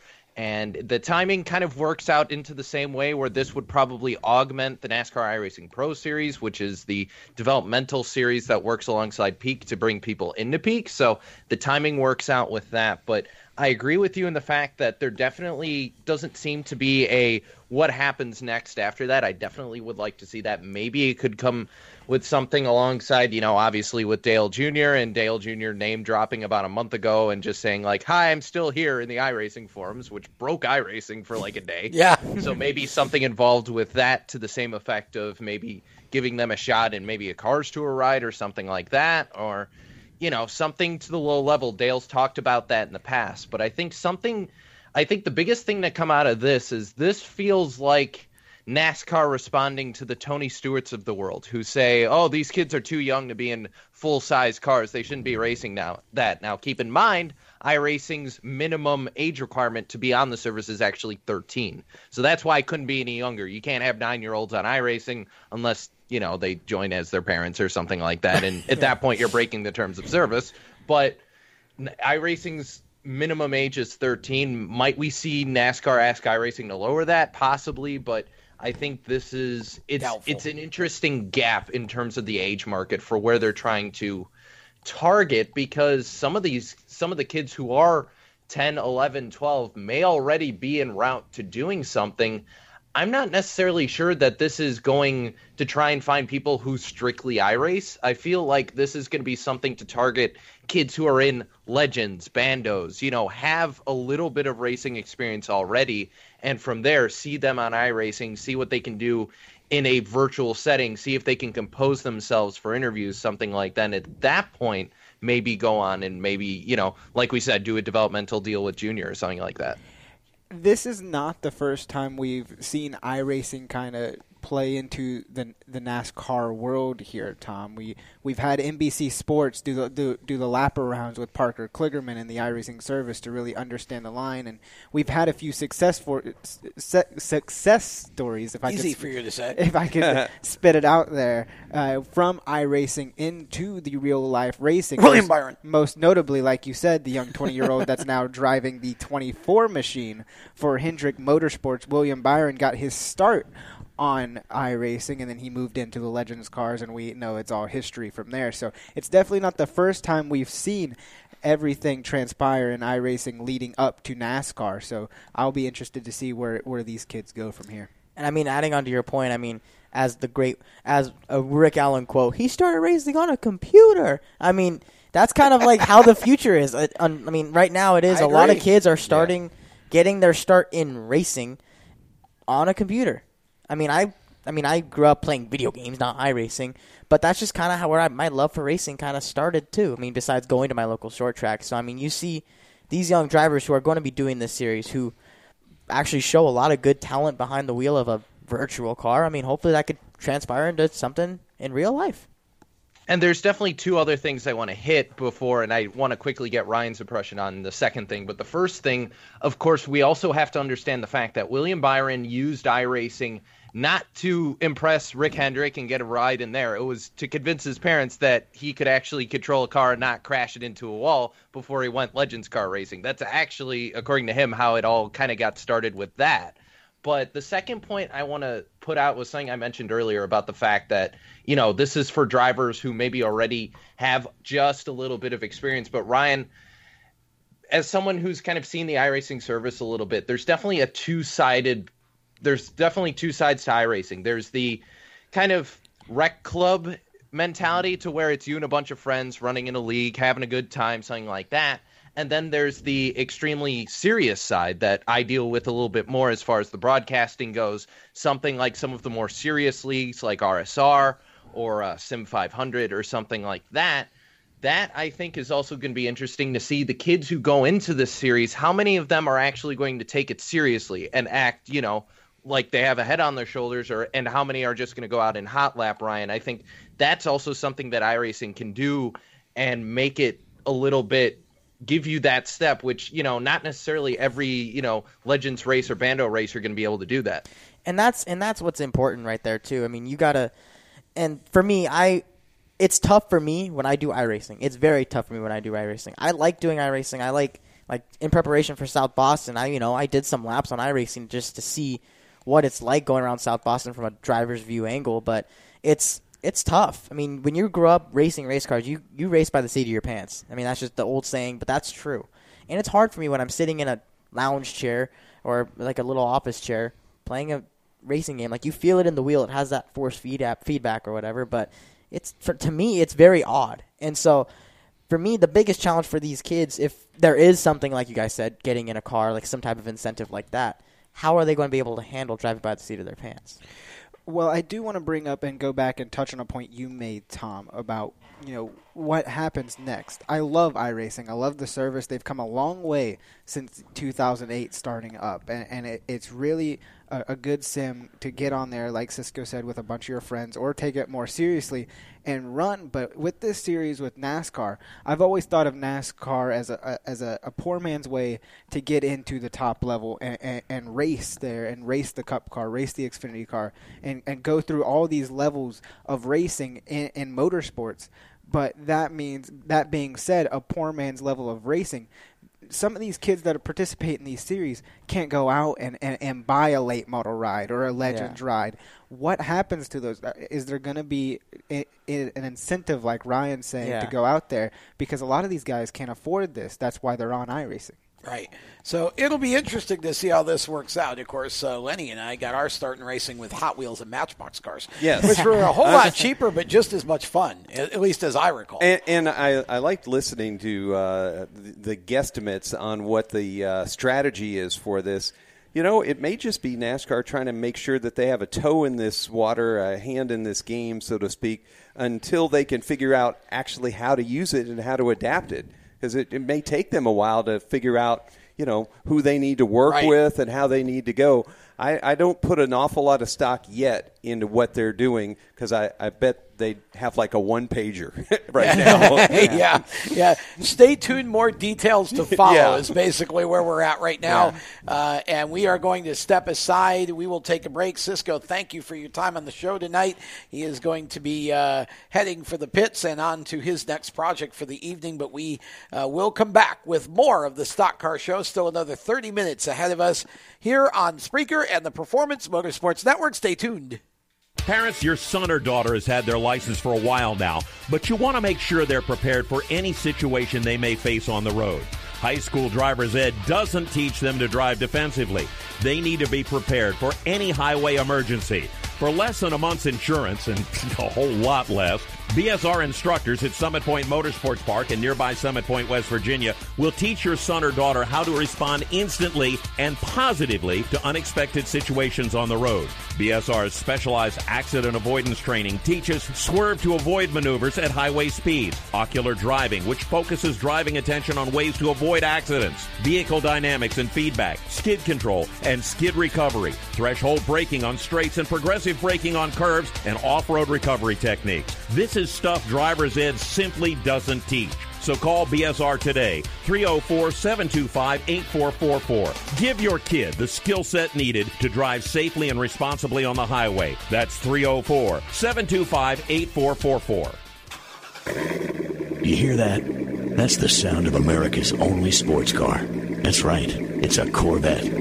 But not just any Corvette, it's your Corvette. It's that who cares if there's traffic part of your day. And this can be you when you come to Cooper Corvettes. With 60 years of Corvettes to choose from, there's always a Corvette in your budget. And they'll service any Corvette you bring in. Cooper Corvettes on Route 1 just north of Quantico and Triangle. Call, click, or visit coopercorvettes.com. HMS Motorsport is the leader in motorsport safety. HMS serves the majority of Monster Energy NASCAR Cup, Xfinity, Camping World Truck, IndyCar, and IMSA WeatherTech teams, as well as countless SCCA and club level racers and driving enthusiasts throughout North America. Featuring world renowned brands like Schuberth helmets, Schroth belts, Adidas suits and shoes, Lifeline fire systems, and even Racecom radio kits, HMS has the right product for your type of racing and your budget.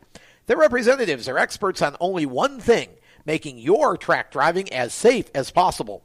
With locations in Mooresville, North Carolina, and Danvers, Massachusetts, the HMS staff is always ready to take the time to help you find the right product for your safety needs. Don't settle for second when it comes to motorsport safety.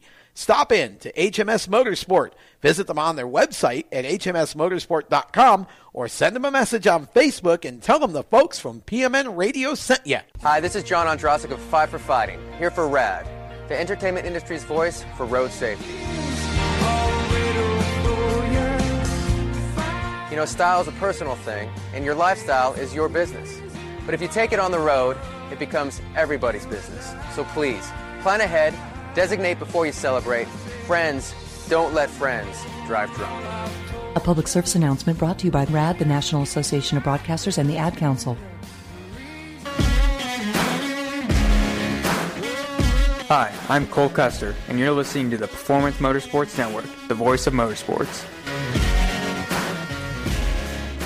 Welcome back to the Stock Car Show here on the Performance Motorsports Network and Spreaker, and we are going to be going uh, adding a live video stream pretty soon to these shows, and uh, it will make for such entertaining watching here, uh, considering what happens when some of these reentry songs come on. Uh, so, welcome back to the show. Tom Baker, joined still by Ryan Vargas and Chris Murdoch and Lenny Batycki from PRN's At the Track, and Jacob Seelman over there behind the glass, doing such a great job of producing and trying to still have some thoughts on the microphone tonight. And hey, hey, big, big, big, big, big, big news here, folks. Listen real close. We got a new truck series sponsor for next year, Chris. The Gander outdoor truck series. Gots. We got a truck race, and and that begs a, a real question because you guys, the people listening at home, may be thinking, "Wait, they dropped Camping World? No, it's the same guy, Same just, owner. just changing the name." And that in itself is really interesting because it sets up another rumor mill here in NASCAR, and that being Matt Kenseth in the six six car. Now, Tom, we know your opinion on this because the rumor is that with Camping World shifting from the the title sponsor, they could possibly be going to the six car to fund some of that ride, mm-hmm. and that might mean a, a big that might play a big factor in the remaining remainder. I'm having a hard time speaking English today. A remainder of Trevor English Banks is broken. eh, the remainder of Trevor Bayne's seat time at a Roush Fenway Racing car, and we know your opinion on that. Well, it's not. It's not his English. It's its tongue that's having trouble It's not- functioning it's not properly working. at this Yeah. It's point. not working. Um, but uh, yeah, I mean, I'm I'm just I just think that the way that Roush has gone about this whole thing is very disingenuous to Trevor. But I'm not going to dwell on that because the the fact that Camping World is choosing to go over and sponsor a team, as far as I'm concerned, any new sponsor into the sport or into a new part of the sport is a good thing. And even though it's the same company owner uh, who owns both companies, of course, Gander Outdoors, for those of you who are going, wait a minute, I know a Gander Mountain, but I've never heard of Gander Outdoors. Well, uh, okay, you're right. Gander Outdoors is the company formerly known as Gander Mountain. Um, and much like Prince, they've gone, gone and changed their name. Um, Man, the late Prince, that was deep. Yeah, well, you know, uh, Wow. you had to get that in. But yeah, so Gander Outdoors now opening stores all over the place and kind of a new situation uh, with that purchase of Gander Mountain. So wanting to put Gander Outdoors into NASCAR in a significant way to promote that brand, you just simply go and sponsor, oh, the truck series, uh, and then move your Camping World brand over to a race car rumored to be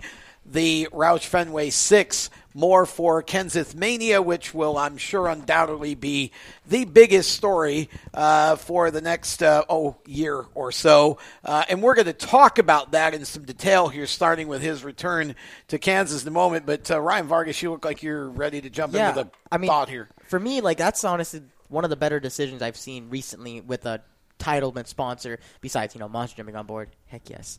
Anyways, um, uh, Men but- Cup. Yeah, Men Cup. Anyways, but the I, the fact that they went from that the owners of the camp of Camping World or the, the big guys behind that we decided to change it to Gander Outdoors. That is perfect. Just like you said, who's Gander Outdoors? Not many people really un, like know. Maybe that name is kind of not very well known as well as Camping World. Everybody knows who Camping World is. Yeah. A lot of people. I mean, that's just a very household name. Sure. So when you put Gander Outdoors on it, it's extra promotion for that. For that, it, it gives it another, another. I guess you could say market NASCAR. Sure. NASCAR fans. So that's a that's just a good idea in my opinion. Well, and, and to me, Chris, I mean, it's six of one, half dozen of the other because those who hunt and fish generally have trucks, right? So you either have to pull your trailer with a truck or you take your truck to the local outdoor store to buy your supplies. So, you know, it, it really was as much of a perfect fit as Camping World was to be the title sponsor. And I just like the fact that it's now GOTS. There's no losing in that situation, No. Tom, because it, it just goes hand in hand. You're Sure. just replacing one name with another, but they both kind of go hand in hand with each other. Yeah. So I'm really excited for, for Gander to be the title sponsor. Like am you said, too. it adds a new name. Mm-hmm. Well, He says it's a new outlet for them to Right. get known on. So there is there's no lose in this situation, and, and that's what makes everything so great. I think Gander has seen the success of Bass Pro, now Bass Pro and Cabela's, and uh, you know I've shopped at the old version Gander. They had Gander you know a wide variety of things, but I've never shopped at a Camping World. I'm not a camping guy. I think you know staying at you know uh, a hotel is camping enough for me. So- exactly. Yeah. um, but you know, I, I would still go to Gander because there's things you know that that I, I'm interested in there, and I think that broadens the market, and then they can still have whatever success they want to have with whatever car they may sponsor in that. Yeah, so it's a way to keep. Uh, we basically do, in that sense, we've added a new partner to the sport, Mhm. and that's a good thing. Um, now we've got three minutes left here, and so I'm going to kind of do a little bit of a round table scenario here. We we talk about Matt Kenseth and Kenseth making his return at Kansas uh, for Roush Fenway coming home, and he will be piloting the six for about the next four or five races, depending on whether you count the All Star race as a race in that mix, because it's not a points race, but uh, running Kansas, both Charlottes, and uh, also uh, Pocono. And so it should be interesting to see where this goes. Now, Chris, one thing that I think needs to be said here is that when you look at the way that Matt Kenseth has run at Kansas in the past, if there was any track on the circuit where you would happen to want to bring him back to after being out of your organization for a number of years, this was a pretty good place to do it. Old Toto seems to be pretty good for him over there in the Midwest. It's the best place to do it, Tom. Do we remember what happened the last time Matt Kenseth drove a Roush Fenway motor at Kansas? Um, he won. Okay. So that's a good place. That's a good stat. That's a good place to start out, Jacob. Jacob's going to add more stats to. Well, actually, I was going to complain because Chris stole the stat that I was going to Oh! Chris out stat boy the stat boy. No, he just Whoa. happened to steal the microphone and said it first. But yes, that's I it. had that in my back pocket. He didn't steal it. I It's gave the, it to it's him. It's the best place for the the six car to be driven by Matt Kenseth at because that gives Matt Kenseth a great starting point uh, to make his comeback. Okay, so we're now going to skip Jacob just because he said that we're going to make him go last. Lenny, your thoughts on oh. Matt Kenseth? Matt Kenseth, and, and I didn't. I didn't cut you off. It was Tom putting me in that position. I So- know, Len. I Okay. put Jacob in the. Jacob's got to do a stop and go. Well, I hope Kenseth coming back is short lived in a positive way. I hope he brings some revenue to the team that they can then use on the trio of young drivers that are going to be a much longer term potential for their future. Chase Briscoe is an excellent talent. Ty Majeski, I've seen run late models at Snowball and Snowflake. He's an excellent talent. They've uh, Gosh, the I, I just had his name. The other driver, Austin Cindric Austin Cindric, is a going to Penske. He will- yeah, he's there He's as the a third, Penske waiting boy, to yeah. be hatched to go the other way. Yeah. But those three young drivers, they need the attention, and if Kenseth own, brings the money, but then takes the attention away from their development, I think it will continue to hurt. Roush, in the long term, they won't develop those next long stars like our Ryan Vargas here, who mm-hmm. is you know trying to claw his way into one of those type positions. Kenseth, short term, great. I hope it works great. But long term, don't take your eye off the ball of these young kids. adding on to what he said, I mean, you see it. I mean, you see it in Roush's performance. They've gotten better recently. Recently, even the last year or so, they've performed a lot better, especially when it comes to the plate races. They won two plate races last year. Stenhouse. Stenhouse, exactly.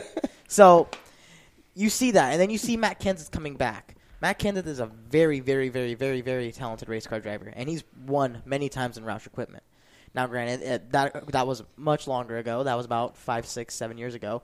But when he, with him going back to Roush, like like he's like uh, like he said, I hope I hope it just helps further the development of that team. And I shouldn't even say development. I guess you say regrowth of that team because they've just been kind of in a tough place right now. So I hope to see Roush Fenway perform much better at the you know at the other tracks, the mi- mile and a half, the Yeah. two mile tracks. I just hope to see better performance out of that team, and I think Matt Kenseth will bring that for them. Jacob. The last time that Matt Kenseth was in a Roush Fenway Racing Ford at Kansas. You're just gonna, just gonna steal it again? Your one stat is about to be Yeah, upped. Yeah. And now, if you if, right. if this is all you got, we're going to put you back in the penalty box because you're just repeating what Chris said earlier. No, it's not. not only did he win, he came from 12th that day. He beat Martin Truex to do it. He led the last 49 laps of that race. Paul Menard, oddly enough, finished third for RCR. And driving in that race, lest we forget, Kenseth was teammates with Carl Edwards, who's now retired. and Regan Smith was subbing for Dale Earnhardt Jr. because that was one of the races right. he missed with the Yeah. concussion. In the beginning, that was what, 212? Yeah, 2012. 2012. And by the way, we still had 43 car fields. Yes. Just exactly. saying. Yeah. So I mean, this is uh, this is going to be an interesting thing to watch. I mean, you know, I would like to think that despite what everyone's saying, I would like to hold out hope that the truth of the matter is that Kenseth is doing this to try and help the car's performance in such a manner as that it gets better and that he is going to mentor both Stenhouse and Trevor Bayne with the intent that Stenhouse and Trevor Bayne both come back next year. However, it's not looking like that's the direction it's going to go, but we'll see right now. It appears as though Bayne has been reduced to racing in the races in which Advocare is on the car. And then I guess we'll see, even though I think his contract actually goes through 2019, which is kind of an interesting situation. But um, Matt Kenseth is certainly going to be a big story at Kansas this weekend. And why not?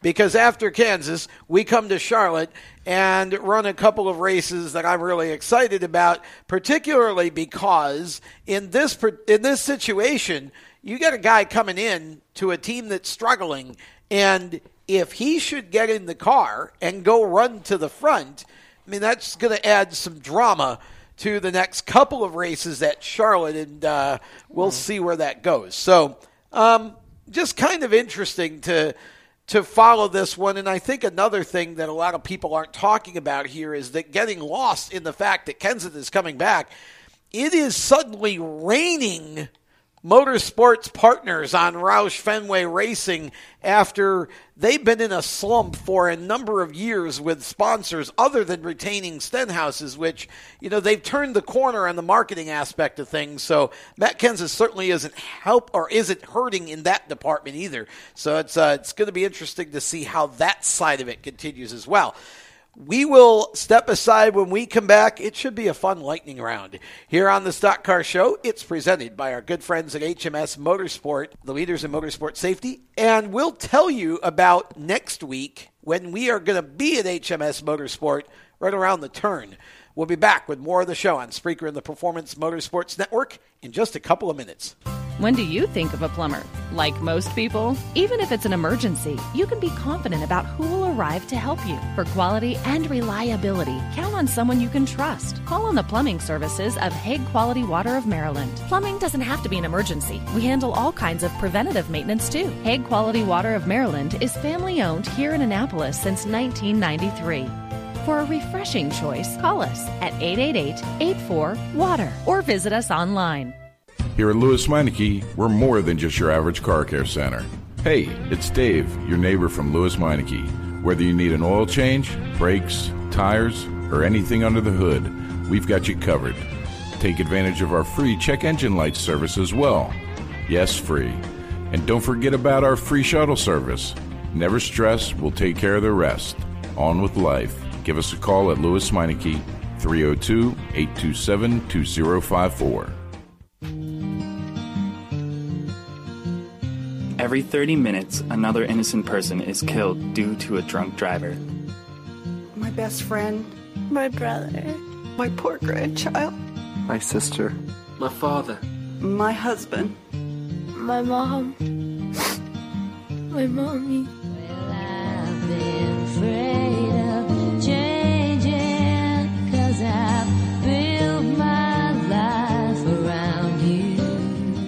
Stop these tragedies before they happen. Don't drink and drive.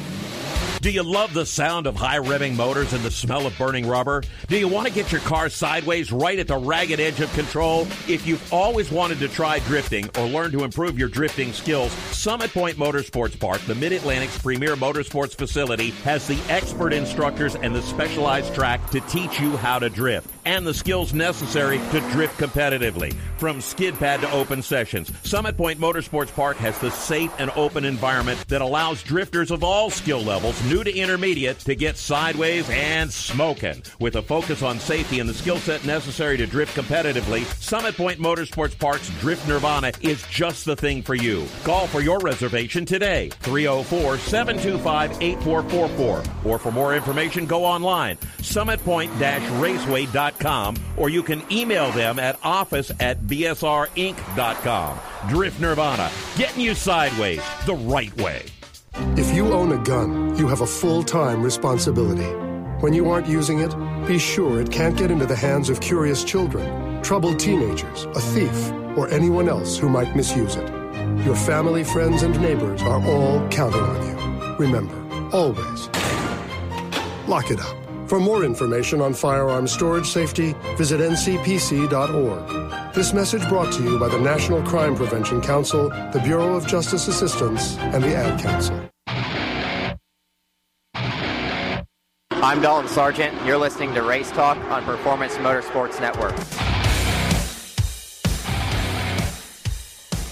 Welcome back to the Stock Car That's Show. some headbangers for That everyone. yeah. We we got uh, we got the hard stuff going on tonight, music wise. The, the show obviously presented by HMS Motorsport, the leaders in motorsport safety. You can visit them on the web at hmsmotorsport.com. We would like you to visit us next Thursday at HMS Motorsport in Mooresville, their Mooresville location. We're going back there for another one of our uh, live remote broadcasts from HMS Motorsport. We have got um, a Facebook Live motorsports safety seminar that's going to involve a box stock kart that races at Millbridge Speedway. So make sure you join us for that. Todd Gilliland scheduled to appear. We're hoping he brings his dad along. Uh, Todd. Todd and David Gilliland and Anthony Alfredo uh, also going to be with us, and we may have another surprise or two along the way as well. So one never knows who may show up. So make sure if you're in the Mooresville, North Carolina area, or anywhere in Lake Norman or Charlotte, uh, and you want to come out, just come on out and um, and enjoy the uh, the couple of hours with us from seven to nine next Thursday, the seventeenth at HMS Motorsport Mooresville. Now, with that being said, before we get to our lightning round, Jacob alluded to this earlier. It's kind of like an Oprah show. You get a penalty, and you get a penalty, and you get a penalty. Everybody gets a penalty. NASCAR was handing out penalties. I, I mean, Like hotcakes. Like hotcakes after Dover. It, it, it, actually got. I tried to memorize all of this before the show, and and I'm I g- totally gave up. Uh, J- Jacob, we- we've had we got penalties in in all three divisions from Dover. Yes. And a win that has been, uh, well, let's just say you can't use it as a playoff win. NASCAR doesn't want me to say my phrase anymore. Cucumbered. Yeah. Cucumbered. Yeah. That's how Justin that works. Allgaier's win thought is now a vegetable. I thought, I thought they got that rid of that word. They did, but They we did. still we like just to keep- use it. We like to use cucumbered because, well, I love cucumbers. and Oh. because it sounds funny. Yeah. Yeah, so it's an unofficial. Unofficial vegetable. Exactly. Yeah. Anyway, so I'll start from the top down and we'll get to Allgaier in a minute. The Cup Series seems to continue to have problems with rear windows. Clint Bowyer had the same issue that Kevin Harvick had where the uh, brace quote unquote broke Yeah. and the rear window depressed itself. Who hasn't had their So that's a two Yeah. race suspension for the car chief, the $50,000 fine, a 20 point penalty, all that good stuff. Daniel Suarez's rear window was not flush to the deck lid of the race car. That's a 20 point penalty, a $50,000 fine for the crew chief, and a two race suspension for the car chief. Now, we talked earlier in the weekend, Tom, about how Austin Dillon had to go to the rear of Sunday's race at Dover for a splitter issue that was found during pre race inspection. The number three team has subsequently been penalized for that. Crew chief Justin Alexander fined $25,000. The car chief suspended for one points race, which will be this weekend at Kansas, unless they decide to appeal. And Kurt Busch, one lug nut not safe and secure in post race inspection. That's a $10,000 fine.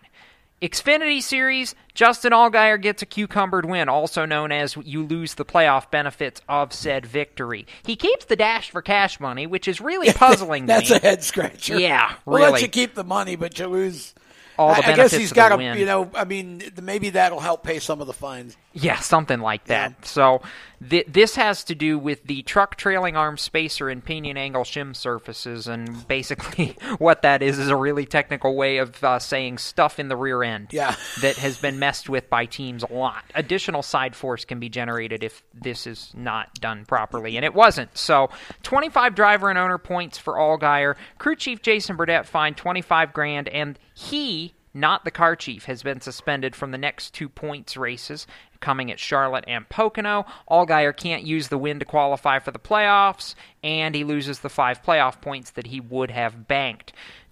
A similar splitter penalty to the Cup Series RCR number three team goes to the Xfinity Series team. Jeb Burton also had a splitter issue. Um, that's a $10,000 fine in the Xfinity Series, and the car chief suspended for the next Xfinity Series points race at Charlotte later in the month, and a loose lug nut on Todd Gilliland's number four truck in the Truck Series, a $2,500 fine. What that all adds up to, by the way, is $172,500 to the NASCAR Foundation, because that's where all the fine money goes. Well, Hashtag Team Valence. You know, Lenny, it just occurs to me your show is what thirty minutes long. If it, by the time I- Jacob got yeah. through with all that, you'd have to say goodbye to I'd him. have to say goodbye. Yeah. That's just crazy. I mean, all these penalties, but you know, these these teams. I mean, some of it obviously loose lug nut, whatever. But you know, some of these teams are just doing some really silly things.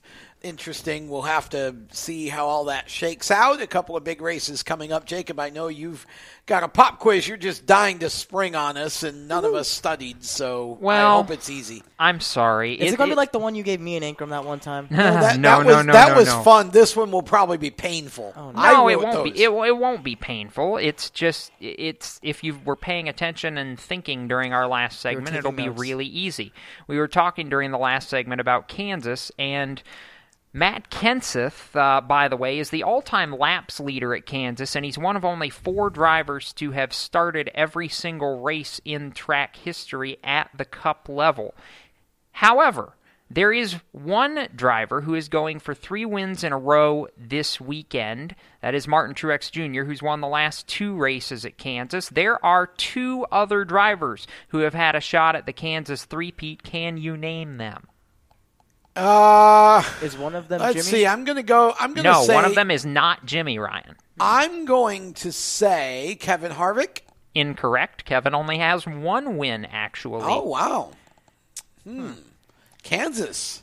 Yep. Uh, Carry on, my wayward son. Oh, that's my favorite Kansas song. Mine too. Yeah. Love that song. Yeah. Well, I'll give you a hint. One of the two drivers who did it before Truex we've been talking about for the last 20 minutes. Matt Kenseth. That's correct, sir. Matt Kenseth, by the way, is also the only driver in Kansas Speedway history to win multiple cup races at Kansas and do it for two different teams. He won his last Kansas race for Roush Fenway and his first Kansas race for Joe Gibbs Racing.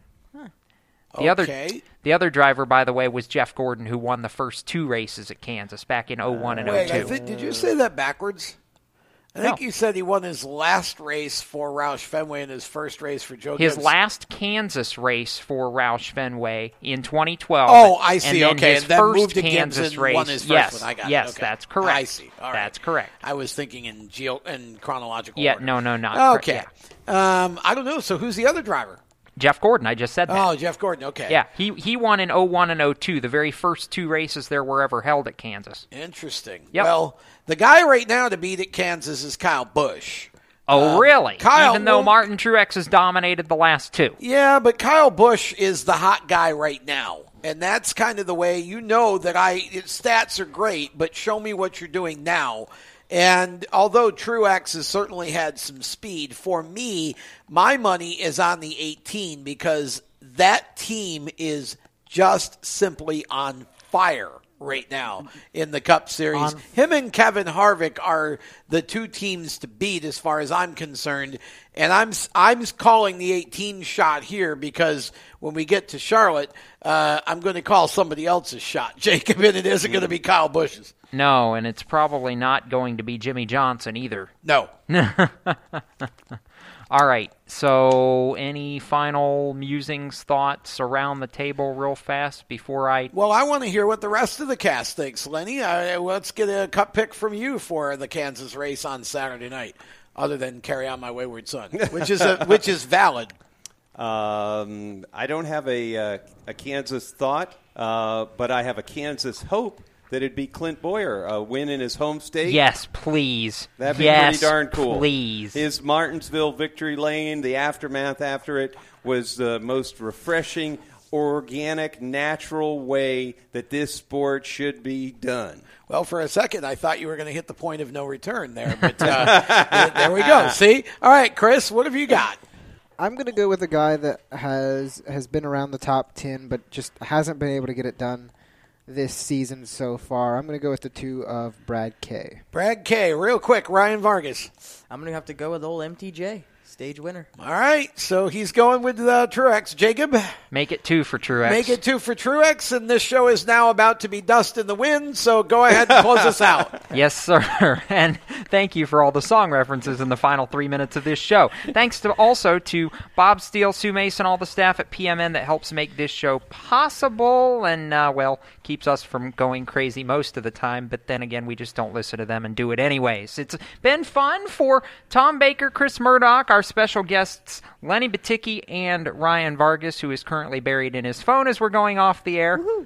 I'm Jacob Seelman reminding you to keep it off the wall, folks. And uh, if you're headed to a racetrack somewhere, we might just see you there. Have a safe racing weekend. Good night.